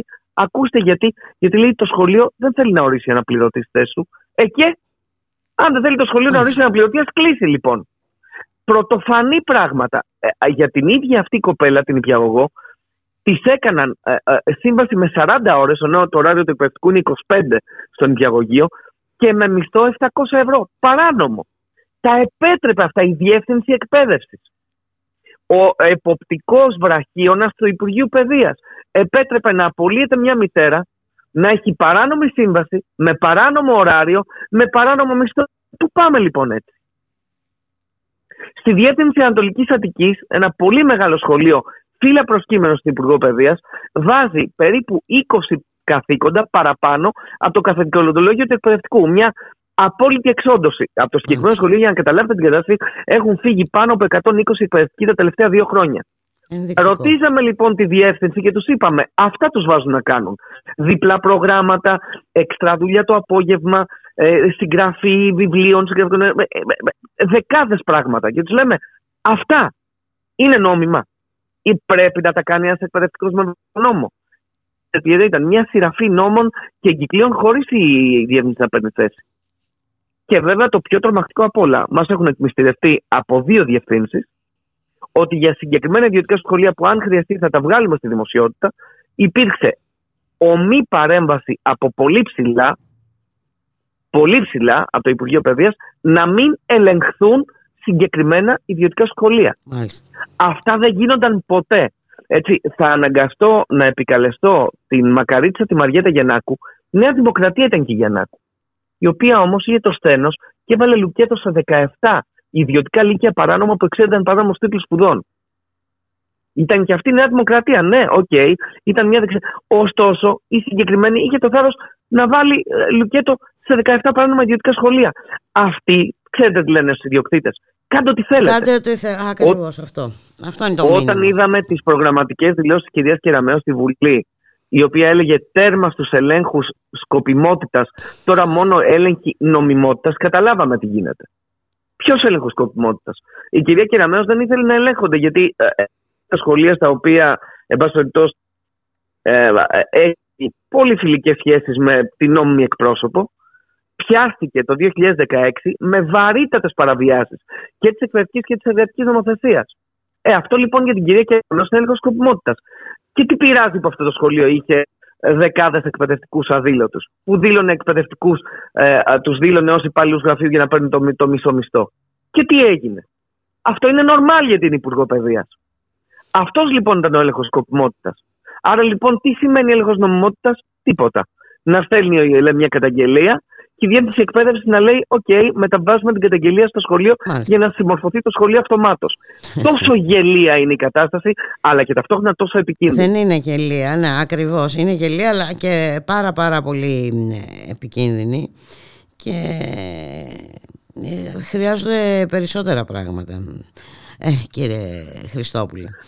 Εμείς καλέσαμε τα κόμματα της αντιπολίτευσης όλα τα κόμματα της αντιπολίτευσης και έχουμε προωθήσει την χθεσινή καταγγελία που είδατε και στους αρχηγούς των κομμάτων είναι ε, η πρώτη φορά που το κάνουμε αυτό. Προωθούμε μια γενική καταγγελία και στους αρχηγούς των κομμάτων γιατί θέλουμε να δούμε αν πραγματικά τα κόμματα της αντιπολίτευσης ενδιαφέρονται για έναν μικρό μεν, μικρό μεν χώρο, δηλαδή τα σχολεία καταλαμβάνουν περίπου το 7% ε, του συνολικού μαθητικού πληθυσμού, όμως ένα χώρο πάρα πολύ κέριο γιατί πρώτον συνεχώς και αυξάνεται και δεύτερον αυτός ο χώρος θα παίξει καταλητικό ρόλο το επόμενο διάστημα αν έχουμε εξελίξεις νομοθετικές σε ό,τι έχει να κάνει με τη βαθμολόγηση των μαθητών και τον, την περαιτέρω συρρήκνωση των θέσεων στα πανεπιστήμια. Mm-hmm. Γιατί έτσι όπως πάει και με αυτές τις συνθήκες, θέση για, τα, για τις καλές θέσεις στα πανεπιστήμια και τις πληρωμένες θέσεις εργασίας που λέει και ο κύριος Πρωθυπουργός θα έχουν μόνο τα παιδιά της ελίτ. Ελπίζω οι αρχηγοί των κομμάτων να καταλαβαίνουν τον κίνδυνο και να κάνουν κάτι, να αναλάβουν κοινοβουλευτικές πρωτοβουλίες για να μπει τέρμα σε αυτή την ασυδοσία. Μάλιστα. Είναι πολύ χαρακτηριστικά αυτά που μας λέτε κύριε Χριστόπουλε και τρομακτικά ε, θα έλεγα σε συνδυασμό είναι, με όλα τα προηγούμενα. Είναι μια ναι, δυστοπία. Ναι, ναι. Ακριβώς. Είναι όλα αυτά, είναι, λειτουργούν συνδυαστικά, είναι είναι, τι να πω, σοβαρά είναι πολύ τρομακτικά και κυρίως για τους νέους ανθρώπους, για τα παιδιά που έρχονται. Δεν μπορεί ε, να τους αφήσουμε ένα τέτοιο μέλλον. Αυτή είναι και η δική μας αγωνία. Εγώ ως πρόεδρος Ομοσπονδίας αισθάνομαι για τις δικές μας μεγάλες ευθύνες. Ε, γιατί ε, όταν το συνδικαλιστικό κίνημα ευθύνη είναι αδύναμο και μιλάω συνολικά, όχι μόνο για την ΟΗΕ, μιλάω για το σύνολο του, ναι, του ναι, ναι. κινήματος. Πρέπει να κάνουμε κι εμείς πολλά περισσότερα για να ανταποκριθούμε στις ανάγκες της κοινωνίας, όπως πρέπει και τα πολιτικά κόμματα της αντιπολίτευσης να κάνουν περισσότερα. Και πρέπει και η κοινωνία επιτέλους βέβαια να καταλάβει, γιατί εμείς της δίνουμε τη γνώση. Mm-hmm. Τους ενημερώνουμε. Λέμε στους πολίτες ότι αυτό συμβαίνει. Κάντε κάτι. Ε, αυτή τη στιγμή τα πράγματα γίνονται όλο και χειρότερα.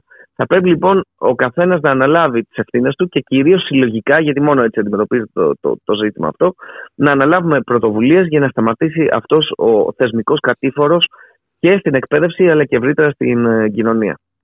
Να σας ευχαριστήσω πάρα πολύ για τη συνομιλία κύριε Χριστόπουλο. Να είστε καλά, να είστε, καλά. καλά. Ευχαριστώ πάρα πολύ. Γεια σας. Γεια χαρά.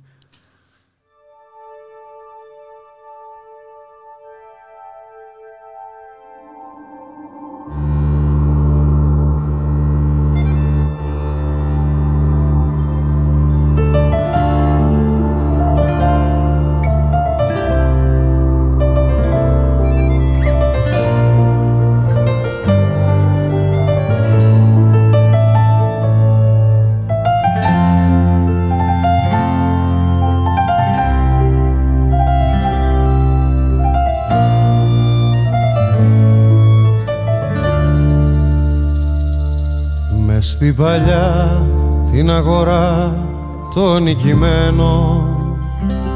Εκεί που το όνειρο κοστίζει μια ζωή.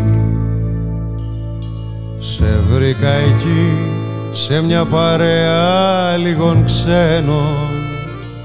Να παζαρεύεις της ψυχής μου την τιμή.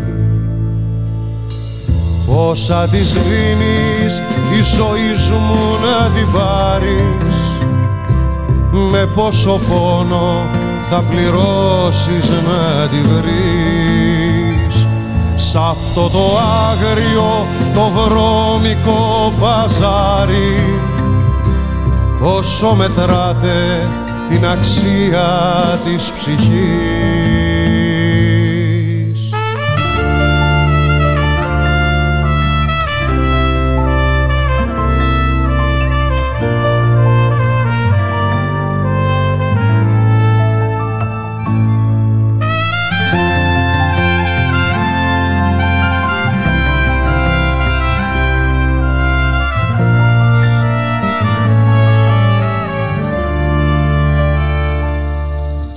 στο παλιό το παραμύθι των ανέμων που την αγάπη την κρατάν αληθινή. Εκεί σε βρήκα στην παρέα των χαμένων που αποκτάνε την ψυχή με πληρωμή. Πόσα της δίνεις τη ζωή μου να την πάρεις. Με πόσο πόνο θα πληρώσεις να τη βρεις. Σ' αυτό το άγριο το βρώμικο μπαζάρι πόσο μετράτε την αξία της ψυχής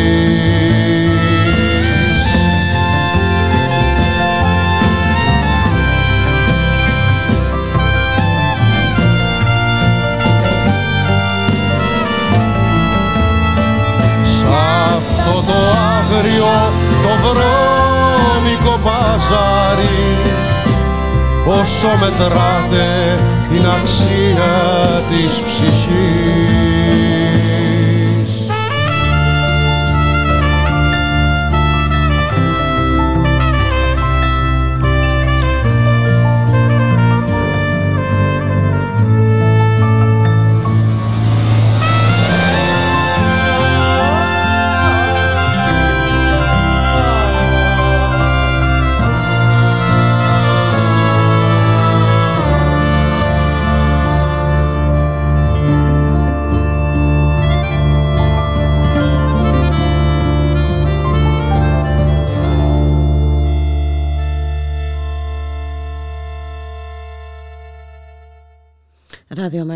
Ραδιομέρα.gr, 2 και 3 πρώτα λεπτά στον ήχο ο Γιώργος Νομικός, στην παραγωγή Γιάννα Θανασίου, Γιώργης ε, Χρήστου, στο μικρόφωνο η Μπουλίκα Μιχαλοπούλου. Θα παραμείνουμε στο θέμα της ε, εκπαίδευσης και στην ε, χθεσινή φιέστα μέσα στο ε, Μέγαρο Μουσικής, στην αυτοαποθέωση για την ε, καταπληκτική εκπαιδευτική πολιτική της ε, κυβέρνησης και στο ξύλο έξω από το Μέγαρο Μουσικής. Να καλωσορίσουμε τη συνάδελφο, αρχισυντάκτη στο alphavita.gr, Χρύσα Βαϊνανίδη. Γεια σου Χρύσα, καλό μεσημέρι. Καλησπέρα Μπούλικα, καλό μεσημέρι. Επισοδιακή ήταν ε, χθες η ομιλία του ε, Πρωθυπουργού στο Μέγαρο Μουσικής και μέσα και έξω ε, από την αίθουσα όπου γινόταν η εκδήλωση του Υπουργείου Παιδείας για τα πεπραγμένα της κυβέρνησης τα τελευταία τέσσερα χρόνια στην παιδεία. Ουσιαστικά θα λέγαμε ότι πρόκειται για προεκλογικέ ομιλίες με μπόλικη δόση αυτοθαυμασμού και αυτοαναφορικότητας μέσα στην αίθουσα, αλλά και ισχυρές δόσεις καταστολής και αυταρχισμού απ' έξω. Τι συνέβη, οι δυνάμει της αστυνομίας με γκλόπ και χημικά επιχείρησαν να διαλύσουν τη συγκέντρωση διαμαρτυρίας των εκπαιδευτικών, των σπουδαστών δραματικών σχολών, αλλά και μέλη φοιτητικών συλλόγων που είχαν βρεθεί στο σημείο έξω από το μέγαρο μουσικής. Οι συγκεντρωμένοι χτυπήθηκαν πάρα πολύ. Αυτό καταγράφεται και στο βίντεο που, ε, και στα βίντεο που έχουν έρθει στην ε, δημοσιότητα, αλλά ήμασταν και εκεί και το είδαμε. Στόχος προφανώς ήταν να τους διώξουν, ώστε να μην φαίνεται ότι διαμαρτύρονται την ώρα που θα έφτανε ο Κυριάκος Μητσοτάκης στο Μέγαρο Μουσικής. Όμως επεισόδιο έγινε και μέσα στην αίθουσα όταν διαμαρτυρόμενοι άρχισαν να γελούν στη διάρκεια της ομιλίας του Πρωθυπουργού. Να σας πω ότι ο Κυριάκος Μητσοτάκης στην αρχή σάστησε, αντέδρασε δηλαδή με έναν μορφασμό ενόχλησης για να περάσει βέβαια στην επίθεση όπου τους είπε ότι χαίρομαι που σας ακούω χαρούμενους, ότι αυτή είναι η ομορφιά της ε, δημοκρατίας, να ακούμε όλες τις απόψεις και αναρωτήθηκε μετά αν οι προηγούμενοι και αναρωτήθηκε αν η κατάσταση που ήταν πριν στην ε, παιδεία ήταν για γέλια ή για κλάματα. και μέσα σε αυτό το πλαίσιο και βάζοντας και στη σφραγίδα σε αυτό το μείγμα καταστολής και αυταρχισμού παρουσίασε πως όλα είναι καλώς καμωμένα στην εκπαίδευση. Μια ιδανική εικόνα της ε, εκπαίδευσης. Ε, ε. Έτσι ακριβώς. Ε, για την οποία δεν πρέπει να υπάρχουν και αντιρρήσεις. Αυτό είναι και τελείωσε. Αυτό το είδαμε Κανείς δεν επιτρέπεται την... να έχει αντίθετη άποψη. Ναι. Ε, είναι κάτι που έχει αναφέρει πολλές φορές η Υπουργός Παιδείας με αφορμή και την ε, εφαρμογή της ατομικής αξιολόγησης για την οποία υπάρχουν πάρα πολλές ε, αντιδράσεις. Δηλαδή η Υπουργός έχει πει ότι σέβομαι το δικαίωμα στην απεργία αλλά όχι όταν αυτή αφορά την εφαρμογή του νόμου. Δηλαδή, Έτσι. ουσιαστικά υπάρχει νουθεσία στους εκπαιδευτικούς πότε και με ποια αιτήματα θα πρέπει ε, να απεργούν και όταν δεν συμφωνεί με αυτά, προχωρά στη βιομηχανία των ε, δικαστικών Καλά, σε ε, χρόνο, αγωγών. Σε χρόνο ρεκόρ, έτσι. Δεν προλαβαίνει να προκηρυχθεί μια απεργία. Και να σας πω και το εξής. Ναι. Γιατί έχει μεγάλη σημασία ότι την περασμένη εβδομάδα, η 24ωρη απεργία που έγινε, ε, ήταν από τις ε, μεγαλύτερες ε, απεργιακές κινητοποιήσεις που είχαμε δει τα τελευταία χρόνια. Δηλαδή τόσα χρόνια εκπαιδευτική συντάκτρια δεν θυμάμαι πόσα χρόνια είχα να δω τόσο κόσμο στο κέντρο της ε, Αθήνας και σύμφωνα με τις εκπαιδευτικές ομοσπονδίες ε, το ποσοστό συμμετοχής πανελλαδικά ήταν πάνω από 50% με τους εκπαιδευτικούς να μας λένε ότι συγκριτικά με άλλες ε, απεργίες ε, το ποσοστό αυτό ήταν πάρα πολύ μεγάλο. Βέβαια, ο Υπουργός, μιλώντας σε δημοσιογράφου, είπε ότι αυτό το ποσοστό είναι γύρω στο 34%. Όμως, η πραγματικότητα ουσιαστικά διαψεύδει την ε, Υπουργό Παιδείας. Να σας πω ότι και αυτό το μήνα συνεχίζονται οι στάσεις εργασίας των εκπαιδευτικών κατά της ατομικής αξιολόγησης και να ξεκαθαριστεί το εξής, ότι δεν αντιδρούν οι εκπαιδευτικοί γενικώς και ορίστω στην αξιολόγηση. Διαφωνούν με το συγκεκριμένο σύστημα του νόμου Κεραμέως για το οποίο όπως υπογραμμίζουν δεν έγινε κανένας διάλογος, δεν υπήρχε καμία συνένεση. Οι ομοσπονδίες έχουν θέσεις για την αξιολόγηση αλλά δεν τους ζητήθηκε ποτέ να τις καταθέσουν και μάλιστα τι έκανε το Υπουργείο Παιδείας με σκοπό να επιβάλλει την αξιολόγηση με την οποία αντιδράει η εκπαιδευτική κοινότητα, μπλόκαρε τις διαδικασίες μονιμοποίησης των νεοδιόριστων ε, εκπαιδευτικών που έχουν. Μάλιστα. Ακριβώς, που έχουν συμπληρώσει δηλαδή τη διετία, εκβιάζοντάς τους πως αν δεν εφαρμοστεί αξιολόγηση, θα παγώσει. Και την ίδια στιγμή εξέδωσε και εγκύκλιο με απειλές για ποινές και κυρώσεις, καταστρατηγώντας ουσιαστικά το δικαίωμα στην ε, απεργία.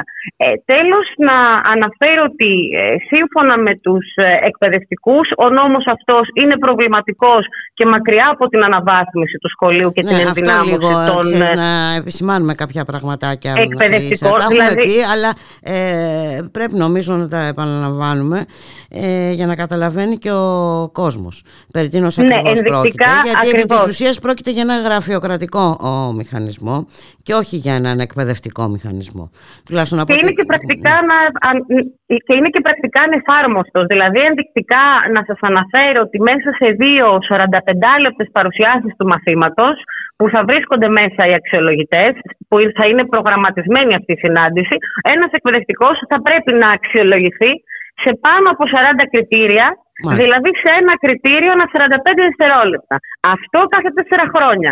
Επιπλέον ότι όποιος αξιολογηθεί θετικά θα μπορεί να παίρνει μόρια που θα μπορεί να τα αξιοποιήσει αν βάλει υποψηφιότητα για στέλεχος εκπαίδευσης. Και αυτό είναι παγκόσμια πρωτοτυπία. Δηλαδή, τι κάνει το Υπουργείο, τον πολύ καλό εκπαιδευτικό, τον εξαιρετικό εκπαιδευτικό, μπορεί να τον βγάλει από την τάξη και να τον κάνει διευθυντή. Μάλιστα. Αυτό είναι το ένα. Το δεύτερο είναι ότι όποιος αξιολογηθεί αρνητικά, σύμφωνα με τους αρχικούς ισχυρισμούς της Υπουργού Παιδείας, θα ε, παρακολουθεί επιμόρφωση από το ΙΕΠ. Έρχεται μετά από λίγο καιρό όμως ο Πρωθυπουργός, ο οποίος ήταν σαφής και είπε ότι η αξιολόγηση σε ολόκληρο το δημόσιο τομέα, άρα και στην εκπαίδευση, θα συνδέεται με τις αυξήσεις στους μισθούς. Δηλαδή για αυτούς τους λίγους που προφανώς θα αξιολογηθούν ως άριστοι και οι υπόλοιποι θα τιμωρούνται με μισθολογική καθήλωση που όπως καταλαβαίνετε μέσα σε συνθήκες πληθωρισμού ισοδυναμούν και με μείωση ε, μισθού. Ε, δηλαδή ε, είναι προβληματική. Ένα, ανταγωνισμό με, μεταξύ των εκπαιδευτικών. Κοιτάξτε, οι εκπαιδευτικοί που είναι ειδικά οι αναπληρωτές τώρα, που είναι και πάρα πολλά χρόνια στην εκπαίδευση, είναι άνθρωποι οι οποίοι ειδικά μετά το προσοντολόγιο του πρώην Υπουργού του Κώστα Γαβρόγλου ε, μπήκαν σε μια διαδικασία να παρακολουθήσουν πάρα πολλά σεμινάρια, να παρακολουθήσουν μεταπτυχιακά, Δηλαδή, επιδόθηκαν σε έναν ανηλεή αγώνα απόκτησης προσόντων, διπλωμάτων. Δηλαδή, ουσιαστικά αυτό που μας λένε είναι ότι δεν έχουμε να φοβηθούμε κάτι. Γιατί εμείς δουλεύουμε τόσα χρόνια, έχουμε ένα σωρό πτυχία, έχουμε ένα σωρό προσόντα. Ναι, Διαφωνούν όμως με το υπάρχον σύστημα. Ε, βέβαια. Εντάξει, αυτό είναι το βασικό. Και το επόμενο διάστημα έχουμε τις επαναλαμβανόμενες τάσεις εργασίας και φυσικά οι εκπαιδευτικές ομοσπονδίες προειδοποιούν ότι θα έρθουν και νέες κινητοποιήσεις στο επόμενο διάστημα, Μπουλίκα. Ε, αρκεί να, να υπάρχει μια συνέχεια, Χρύσα Βαϊνανίδη, γιατί έχουμε δει και στο παρελθόν ε, μεγάλες ε, κινητοποιήσεις, οι οποίες ωστόσο ε, δεν οδήγησαν ε, πουθενά. Θέλω να πω, πρέπει να υπάρχει και μια αποφασιστικότητα. Ναι, αυτό είναι μια πολύ μεγάλη αλήθεια. Απλώς, ε, ξέρετε, αυτό που κάνει ο Υπουργός είναι ότι θέλει να πείσει ότι ουσιαστικά οι συνεκαλιστικέ ηγεσίες είναι αυτές που δεν θέλουν την αξιολόγηση. Ναι. Ότι η κοινή γνώμη το απαιτεί, οπότε ποντάρει και στον κοινωνικό αυτοματισμό. Οπότε αυτό που μας λένε οι εκπαιδευτικοί είναι ότι σε πρώτη φάση θα πρέπει να πείσουμε τον κόσμο και να γίνει κατανοητό στην κοινωνία ότι ναι, οι εκπαιδευτικοί θέλουν την αξιολόγηση. Ναι. Και ακριβώς και ότι δεν είμαστε οι τεμπέληδες που προσπαθούν να παρουσιάσει ε, η πολιτική ηγεσία του Υπουργείου Παιδείας και να θεωρήσει ότι η αξιολόγηση θα είναι το, μαγικό, το μαγικό ραβδί της εκπαίδευσης που θα σώσει τα κακό κείμενα. Γιατί να σας θυμίσω ότι δεν αξιολογούνται, για παράδειγμα, τα κενά στα σχολεία. δεν αξιολογούνται οι 45.000 αναπληρωτές. Δεν αξιολογούνται οι αναπληρωτές που κοιμούνται σε σκηνές και αυτοκίνητα ή τα ταξίδια τους σε όλη την Ελλάδα προκειμένου δεν να βρουν Δεν αξιολογούνται ούτε καν τα κτίρια των σχολείων που έχουμε δει. Που είναι πολλές, ε, ακριβώς, πόσο προβληματικά είναι και σε τι συνθήκες κάνουν μάθημα τα παιδιά. Εντάξει, είναι... Τα ταβάνια που πέφτουν, τα πλημμυρισμένα σχολεία. Οπότε αυτό που λένε οι εκπαιδευτικοί είναι ότι δεν μπορεί να, να, μετα, να δεν είναι δυνατόν να μετακυλίονται οι ευθύνες της πολιτείας στις πλάτες των εκπαιδευτικών. Ότι αυτό το πράγμα κάποια στιγμή πρέπει να σταματήσει. Και ότι προφανώς οι εκπαιδευτικοί θα πρέπει να αξιολογηθούν με έναν τρόπο που να είναι κοινά αποδεκτός και όντως να συμβάλλει στην αναβάθμιση της εκπαίδευσης, mm-hmm. αλλά χωρίς η πολιτεία να σηκώνει τα χέρια ψηλά για τα πραγματικά ζητήματα της εκπαίδευσης. Και μεγάλη συζήτηση, γιατί σοβαρή συζήτηση για ένα ε, σύστημα αξιολόγησης δεν έχει γίνει όλα αυτά τα χρόνια. Έχουν γίνει πολύ πολύ μικρά βήματα και συνήθως δεν έχει γίνει μια πολύ μεγάλη συζήτηση με τις ομοσπονδίες, με τις ηγεσίες των Υπουργείων, να δούμε τι σύστημα έχουμε, τι μπορούμε να κάνουμε, πώς μπορεί να αυξηθεί η χρηματοδότηση, έτσι ώστε να γίνει μια συνολική αναβάθμιση. Αλλά πάντα οι, οι μεταρρυθμίσεις συνήθως γίνονται με δύο μέτρα και δύο σταθμά. Έτσι ακριβώς και βέβαια έχουμε δει ποιο είναι το κριτήριο αυτής της κυβέρνησης ε, στη λειτουργία των πάντων. Ε. Η πρημοδότηση του ιδιωτικού τομέα. Έτσι, έτσι είναι, έτσι μπουλικα ακριβώς, ακριβώς. Και είχαμε και χθες και καταγγελία της ΟΗΕ, επειδή αναφέρθηκες ναι. στην ιδιωτική εκπαίδευση, ότι ε, υπάρχουν στο, στα συρτάρια του Υπουργείου Παιδείας 49 καταγγελίες ναι. στην ιδιωτική εκπαίδευση, μόνο οι δύο έχουν ελεγχθεί. Ναι, μιλήσαμε νωρίτερα με τον κύριο Χριστόπουλο, ήταν χαρακτηριστικά αυτά που μας ε, είπε. Ε, να σε ευχαριστήσω πάρα πάρα πολύ για τη συζήτηση Χρύσα. Να είσαι καλά. Να είσαι καλά. Ε, καλή συνέχεια. Για χαρά.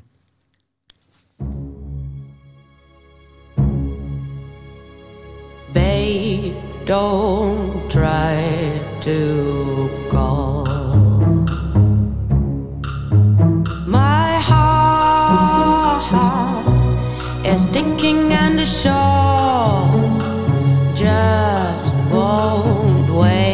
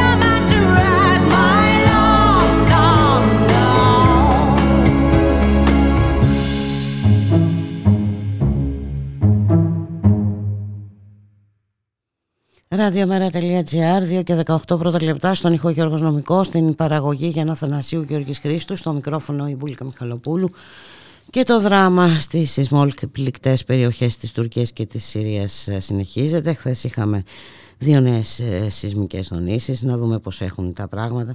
Να καλωσορίσουμε τον συνάδελφο Μπάμπη Κοκόση. Γεια σου Μπάμπη, καλώς μεσημέρι. Καλό μεσημέρι, καλό απόγευμα Πούλικα. Πράγματι δεν έχει ε, τέλος ε, το δράμα στην, ε, στην Τουρκία και στην ε, Συρία. Ε, είχαμε λοιπόν μια σεισμική δόνηση ε, χτες το βράδυ στις 8, 8 και 4 πρώτα λεπτά, 6,4 βαθμών της κλίμακας Ρίχτερ σε μικρό σχετικά αστιακό βάθος στα 10 χιλιόμετρα και ακριβώς τρία λεπτά αργότερα είχαμε άλλη μια ισχυρή σεισμική δόνηση 5,8 Ρίχτερ αυτή τη φορά. Ε, με, να, και να το επίκεντρο να εντοπίζεται στην, ε, κοντά στην ε, Αντιόχεια, ε, 9 χιλιόμετρα από την ε, Αντιόχεια, κοντά δηλαδή και στα σύνορα με, την, με τη Συρία. Πανικόβλητοι βέβαια οι κάτοικοι βγήκαν έξω από τις σκηνές και τους καταβλισμούς που πλέον μένουν οι περισσότεροι εκεί σε αυτές τις περιοχές και μέχρι στιγμής ε, δυστυχώς έχουν ανακοινωθεί ε, έξι νεκροί και σχεδόν 300 τραυματίες, 18 από τους οποίους ε, σοβαρά. Αυτά για την Τουρκία. Για τη Συρία, για άλλη μια φορά, δεν έχουμε ξεκάθαρη εικόνα. Ουσιαστικά δεν έχουμε καμία επίσημη ανακοίνωση για τη Συρία. Έχουμε μόνο από το Λονδίνο, από το Συριακό Παρατηρητήριο για τα Ανθρώπινα Δικαιώματα που εδρεύει στο Λονδίνο, όπου σύμφωνα με πληροφορίες του παρατηρητηρίου ε, υπάρχουν στο, στο έδαφος της Συρίας πέντε νεκροί από αυτόν τον σεισμό και γύρω στους 500 ε, ε, τραυματίες. Ε, δυστυχώς έρχεται να προσθεθεί σε, σε όλο αυτό το ζωφερό κλίμα που επικρατεί στην περιοχή. Έρχονται να προσθεθούν αυτοί οι δύο σεισμοί. Ε, κάποια νοσοκομεία που είχαν ε, αντέξει και φιλοξενούσαν κάποιους ασθενείς τώρα αναγκάστηκαν αναγκαστικά κενώθηκαν και αυτά. Ασθενείς αναγκάστηκαν να μεταφερθούν ε, έξω στο ύπεθρο ή σε, σε κοντινές ε, δομές ε, υγείας που βρίσκονται σε καλύτερη κατάσταση και γενικώς μιλάμε για μια πολύ δύσκολη κατάσταση που ούτως ή άλλως βιώνει και η Τουρκία και η Συρία το, τις τελευταίες δύο εβδομάδες. Οι άνθρωποι που έχουν πούμε, μείνει. Ναι, συνολικά ο αριθμός των νεκρών είναι πόσος; Συνολικά, ναι, ναι, ε, μιλώντας για την Τουρκία, είναι πλέον πάνω από 41.000 oh. νεκροί. Ε, αλλά ακόμα αγνοούνται χιλιάδες.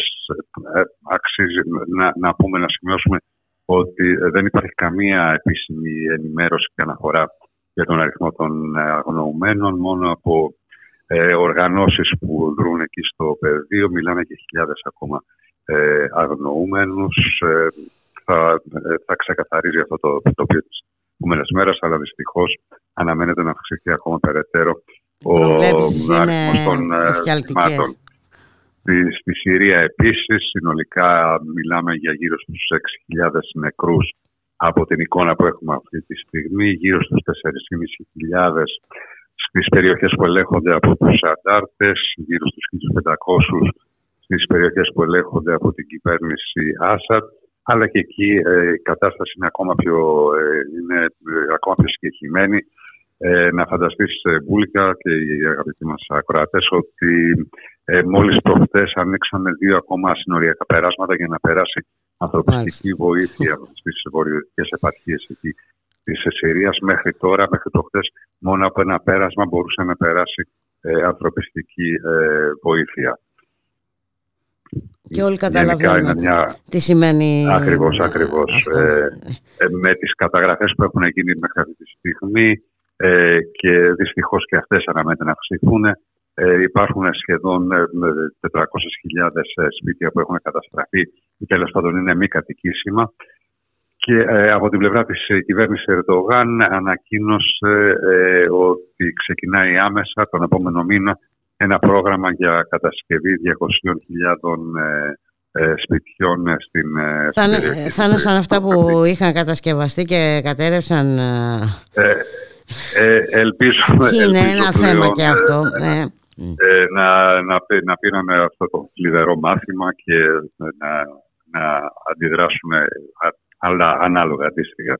Τώρα οι άνθρωποι που έχουν επιζήσει, τι γίνεται με αυτούς; Ποια είναι η βοήθεια που τους παρέχεται, ποια, τι, τι γίνεται, πώς ζουν; Ε, έχουν, έχουν ανακοινωθεί, έχουν ανακοινωθεί κάποια ποσά ε, τα οποία και από τις Ηνωμένες Πολιτείες ε, έχει γύρω στα 285 εκατομμύρια δολάρια για την ακρίβεια μια βοήθεια που ανακοίνωσε που ανακοίνωσαν οι Ηνωμένες Πολιτείες. από εκεί και πέρα αναμένεται μια συνεδρίαση στην Ευρωπαϊκή Ένωση για να καθοριστεί το ύψος της βοήθειας που θα παρασχεθεί ε, στην ε, Τουρκία για όλα αυτά. Ε, σίγουρα είναι κάποιοι ε, μηχανισμοί και δυσκίνητοι και όχι και τόσο γενναιόδοροι έτσι όταν μιλάμε για ανθρωπιστικές κρίσεις και δεν μιλάμε για εξοπλιστικά προγράμματα. Βέβαια, τέτοιου μεγέθους. Όπου ναι. τα, τα δισεκατομμύρια πλέον εκεί πέρα σε τέτοιες περιπτώσεις ε, ρέουν σαν ποτάμι, ενώ τώρα μιλάμε για τέτοιου είδους τέτοιας έκτασης καταστροφές. Ε, τα, τα ποσά που ακούγονται σίγουρα δεν αντιστοιχούν ε, στην, ε, σε, στην κάλυψη των βασικών έστω αναγκών τόσων ε, εκατομμυρίων ανθρώπων που έχουν επηρεαστεί συνολικά ε, πάνω από 24 εκατομμύρια σε όλες αυτές τις περιοχές.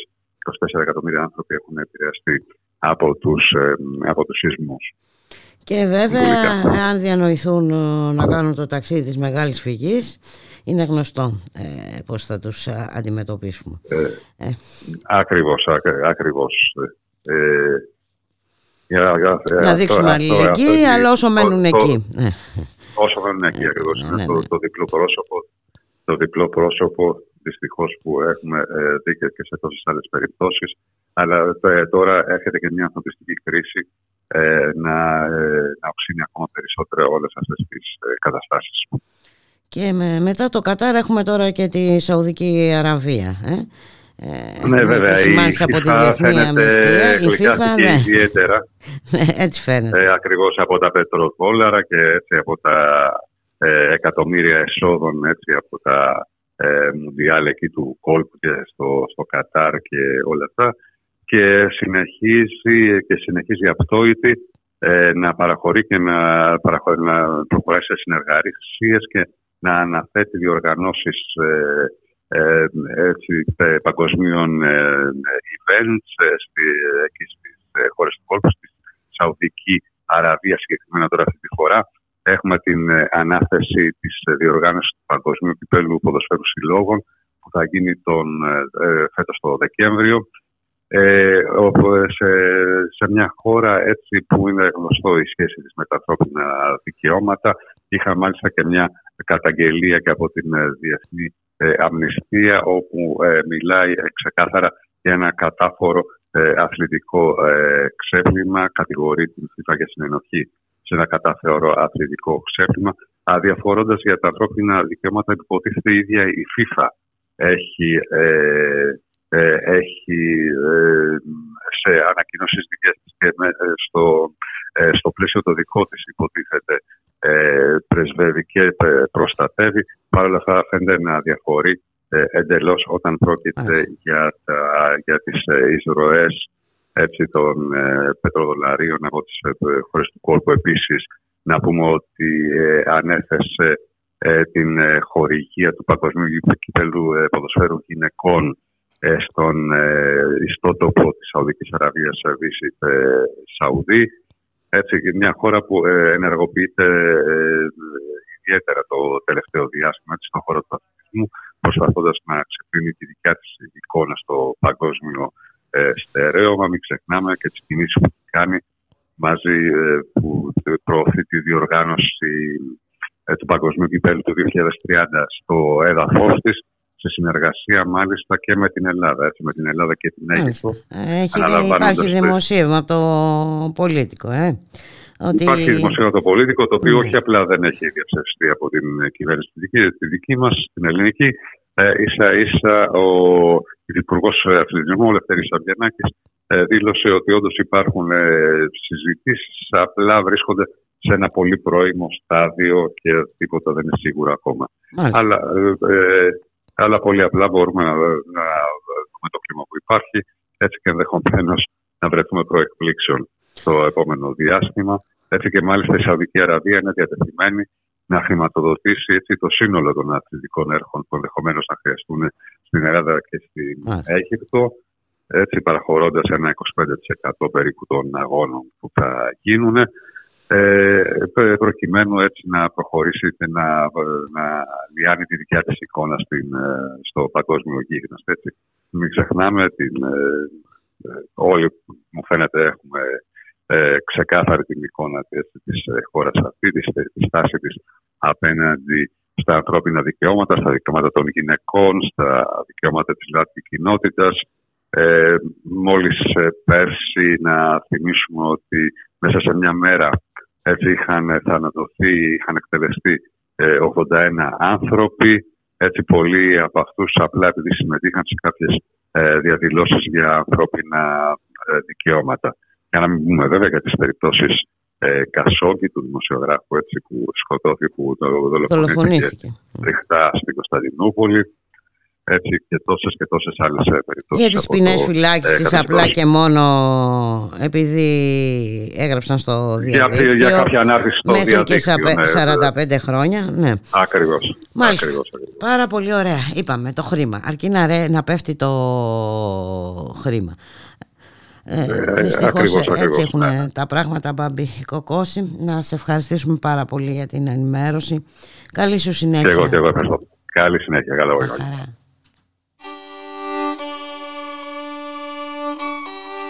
Κύρα Κατίνας πλαχνική που κάνεις το σταυρό σου μόλις μπανίσεις εκκλησιά και λες το διπλανό σου για αυτούς τους μαύρους χαράχλους που βρωμήσαν τη χώρα και έχουν κλέψει τις δουλειές που να τους πνίξει γόρα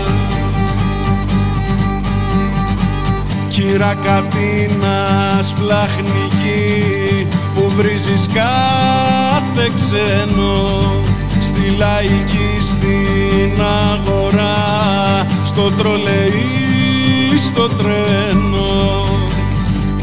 Λησμόνισε στο παρμπά σου που σέρνονταν στις τρύπες στου ορυχείου τις στοές στο καραβιόν τις πίπες που είναι τα καμαριά σου ο Γιώργος και η Μαρία. Ο γιος σου πήγε Καναδά κι η κόρη Αυστραλία. Και σου έρχονται τα δάκρυα. Και σου χαλούν τη μάσκα. Όταν σου λένε δεν θα έρθω μανούλα μου το Πάσχα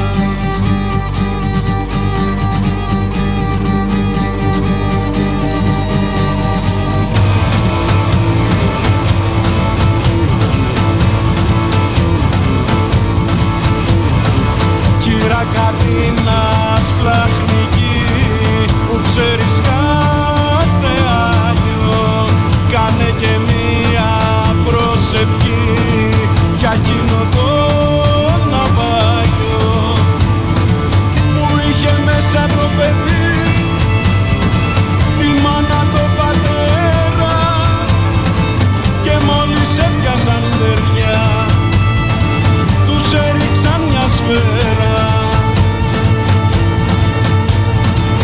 Κύρα Κατίνα μου πιστή που αγαπάς αλλήλους και περιτριγυρίζεσαι.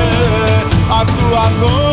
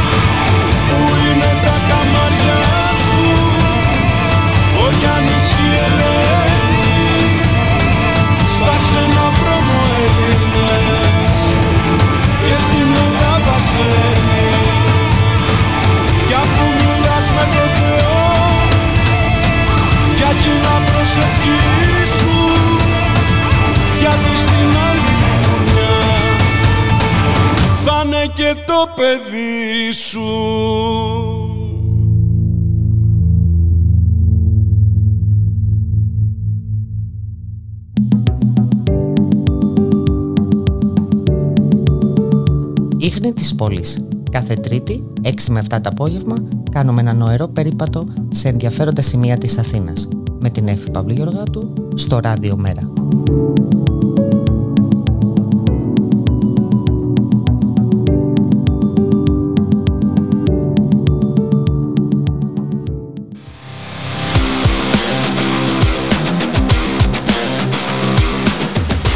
Στη δουλειά και στον αγώνα με τον Γιώργη Χρήστο. Μια εκπομπή για τον κόσμο της εργασίας, για τα προβλήματα και τις αγωνίες της νεολαίας, για τα κινήματα της κοινωνίας. Μια εκπομπή που δίνει βήμα σε όποιον ελεύθερα συλλογάται, διότι συλλογάται καλά. Στη δουλειά και στον αγώνα. Κάθε Τρίτη στις 5.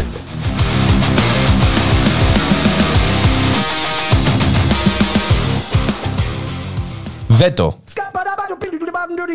Δευτέρα έως Παρασκευή 3 με 5 μεσημεριάτικα εδώ, στο radiomera.gr με τον Θοδωρή Βαρβαρέσο Δρόσο και τον Δημήτρη Λιάπη. Μια εκπομπή για την πολιτική, κοινωνία, πολιτισμό και άλλα πολλά που θα ανακαλύψουμε μαζί.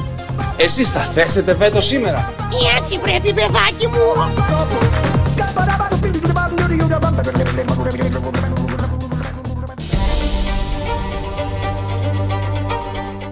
Μεταβάσεις.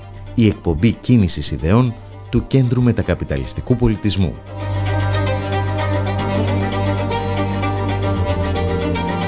Μεταβάσεις. Κάθε Τετάρτη στις 5 το απόγευμα.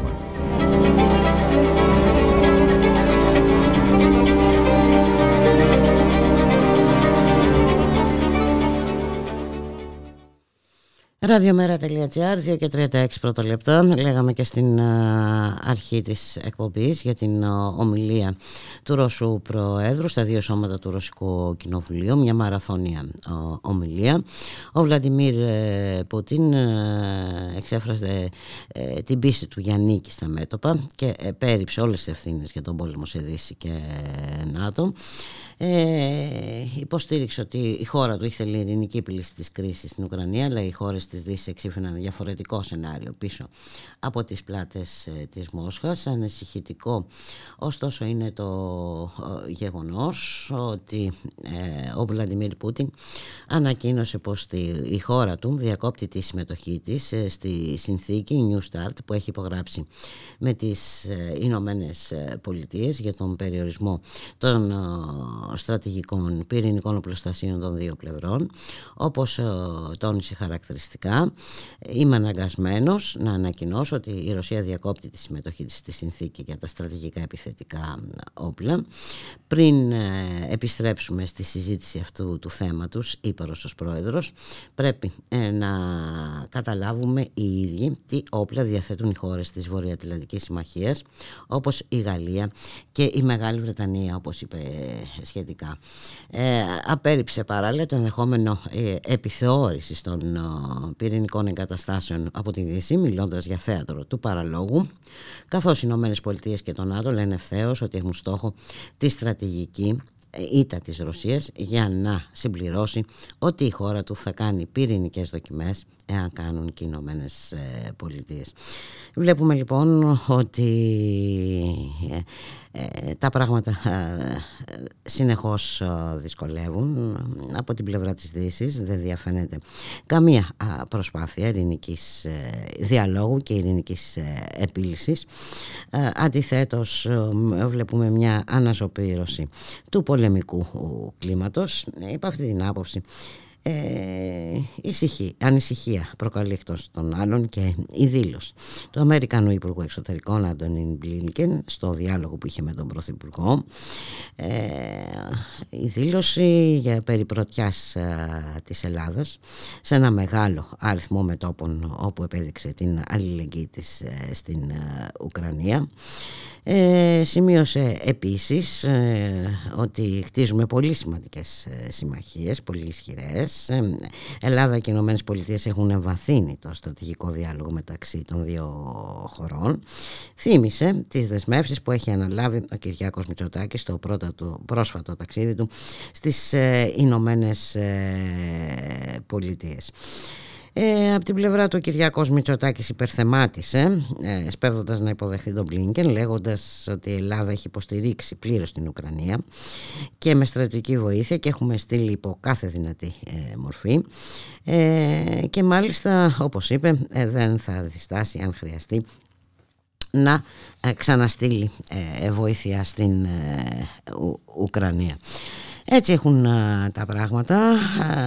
επί της ουσίας δεν πρόκειται για καμία αναβάθμιση ε, των σχέσεων στρατηγική επειδή γίνεται λόγος για στρατηγική αναβάθμιση των σχέσεων των δύο χωρών. Απλά εκείνοι ε, αποφασίζουν, εμείς απλώς ακολουθούμε ε, και σήμερα έχει αντιπολεμικές συγκεντρώσεις. Έχουμε στις 7 και μισή στα προπήλαια αντιπολεμικό συλλαλητήριο ε, κατά της επίσκεψης του Αμερικανού Υπουργού ε, Εξωτερικών. Παράσταση ε, διαμαρτυρίας στην Αμερικανική Πρεσβεία διοργανώνει η ΚΝΕ.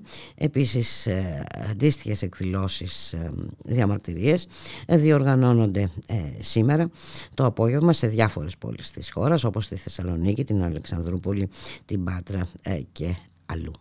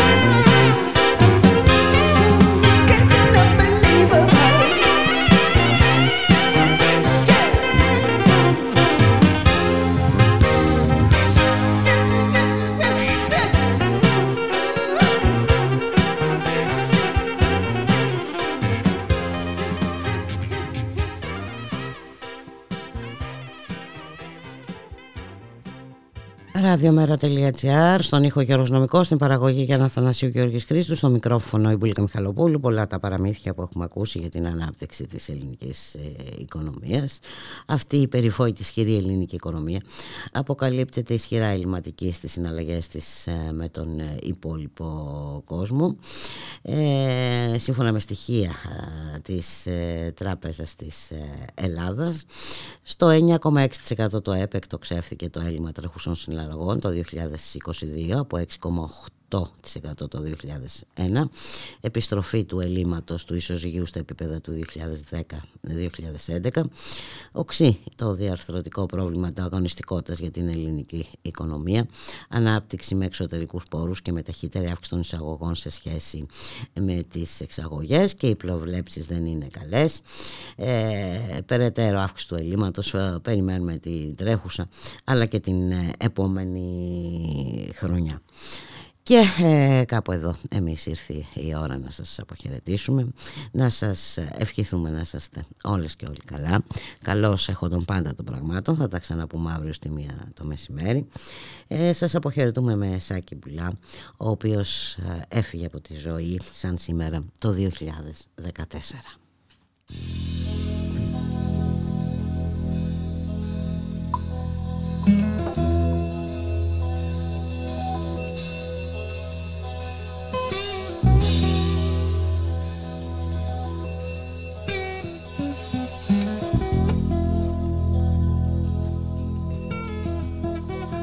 Μελαγχόλησες.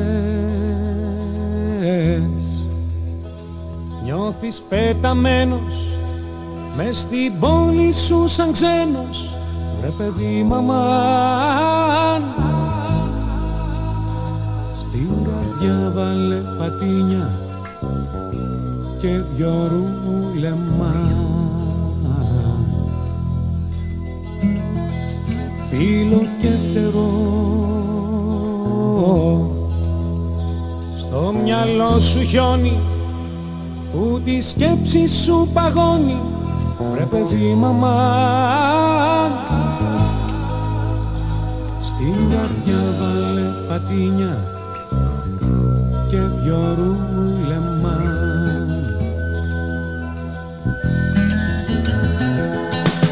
Βάλε στο φωνό τραγούδια που γουστάρεις Σκέψου την ώρα τη στιγμή που τη ρεβάν στα πάρεις. Σκέψου κορίτσια και γιορτές και πράγμα που σαλεύει. Και ένα παιδί που μόναχο το δρόμο του γυρεύει. Κάτι άστραψε. Κάτι σαν πλασάκι Σαν πικνίκ μες στο δασάκι μια γλυκιά φωτιά. Λάβε θέση για να πάρεις πάλι την πρωτιά Σαν να δρόσισε Έρχεται βροχούλα και μια άνοιξη φούλα. Ρε παιδί μαμά Στην καρδιά βάλε πατίνια και δυο ρούλεμα.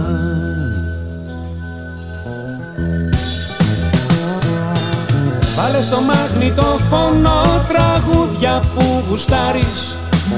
Σκέψου την ώρα τη στιγμή που τη ρεβάν στα πάρεις. Σκέψου κορίτσια και γιορτές και πράγμα που σαλεύει και ένα παιδί που μόναχο το δρόμο του γυρεύει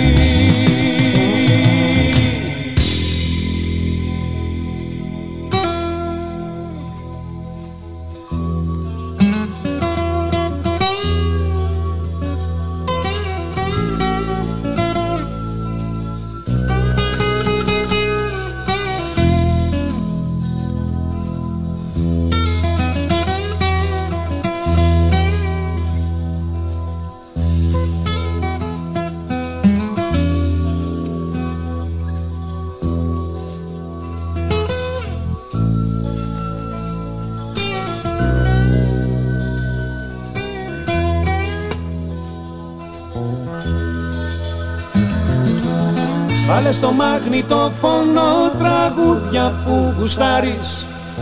Σκέψου την ώρα τη στιγμή που τη ρεβάν στα πάρεις. Σκέψου κορίτσια και γιορτές και πράμα που σαλεύει. Και ένα παιδί που μόναχο το δρόμο του γυρεύει. Βάλε στο φωνό τραγούδια που γουστάρεις Σκέψου την ώρα τη στιγμή που τη ρεβάν στα πάρεις Σκέψου κορίτσια και γιορτές και πράμα που σαλεύει Και ένα παιδί που μόναχο το δρόμο του γυρεύει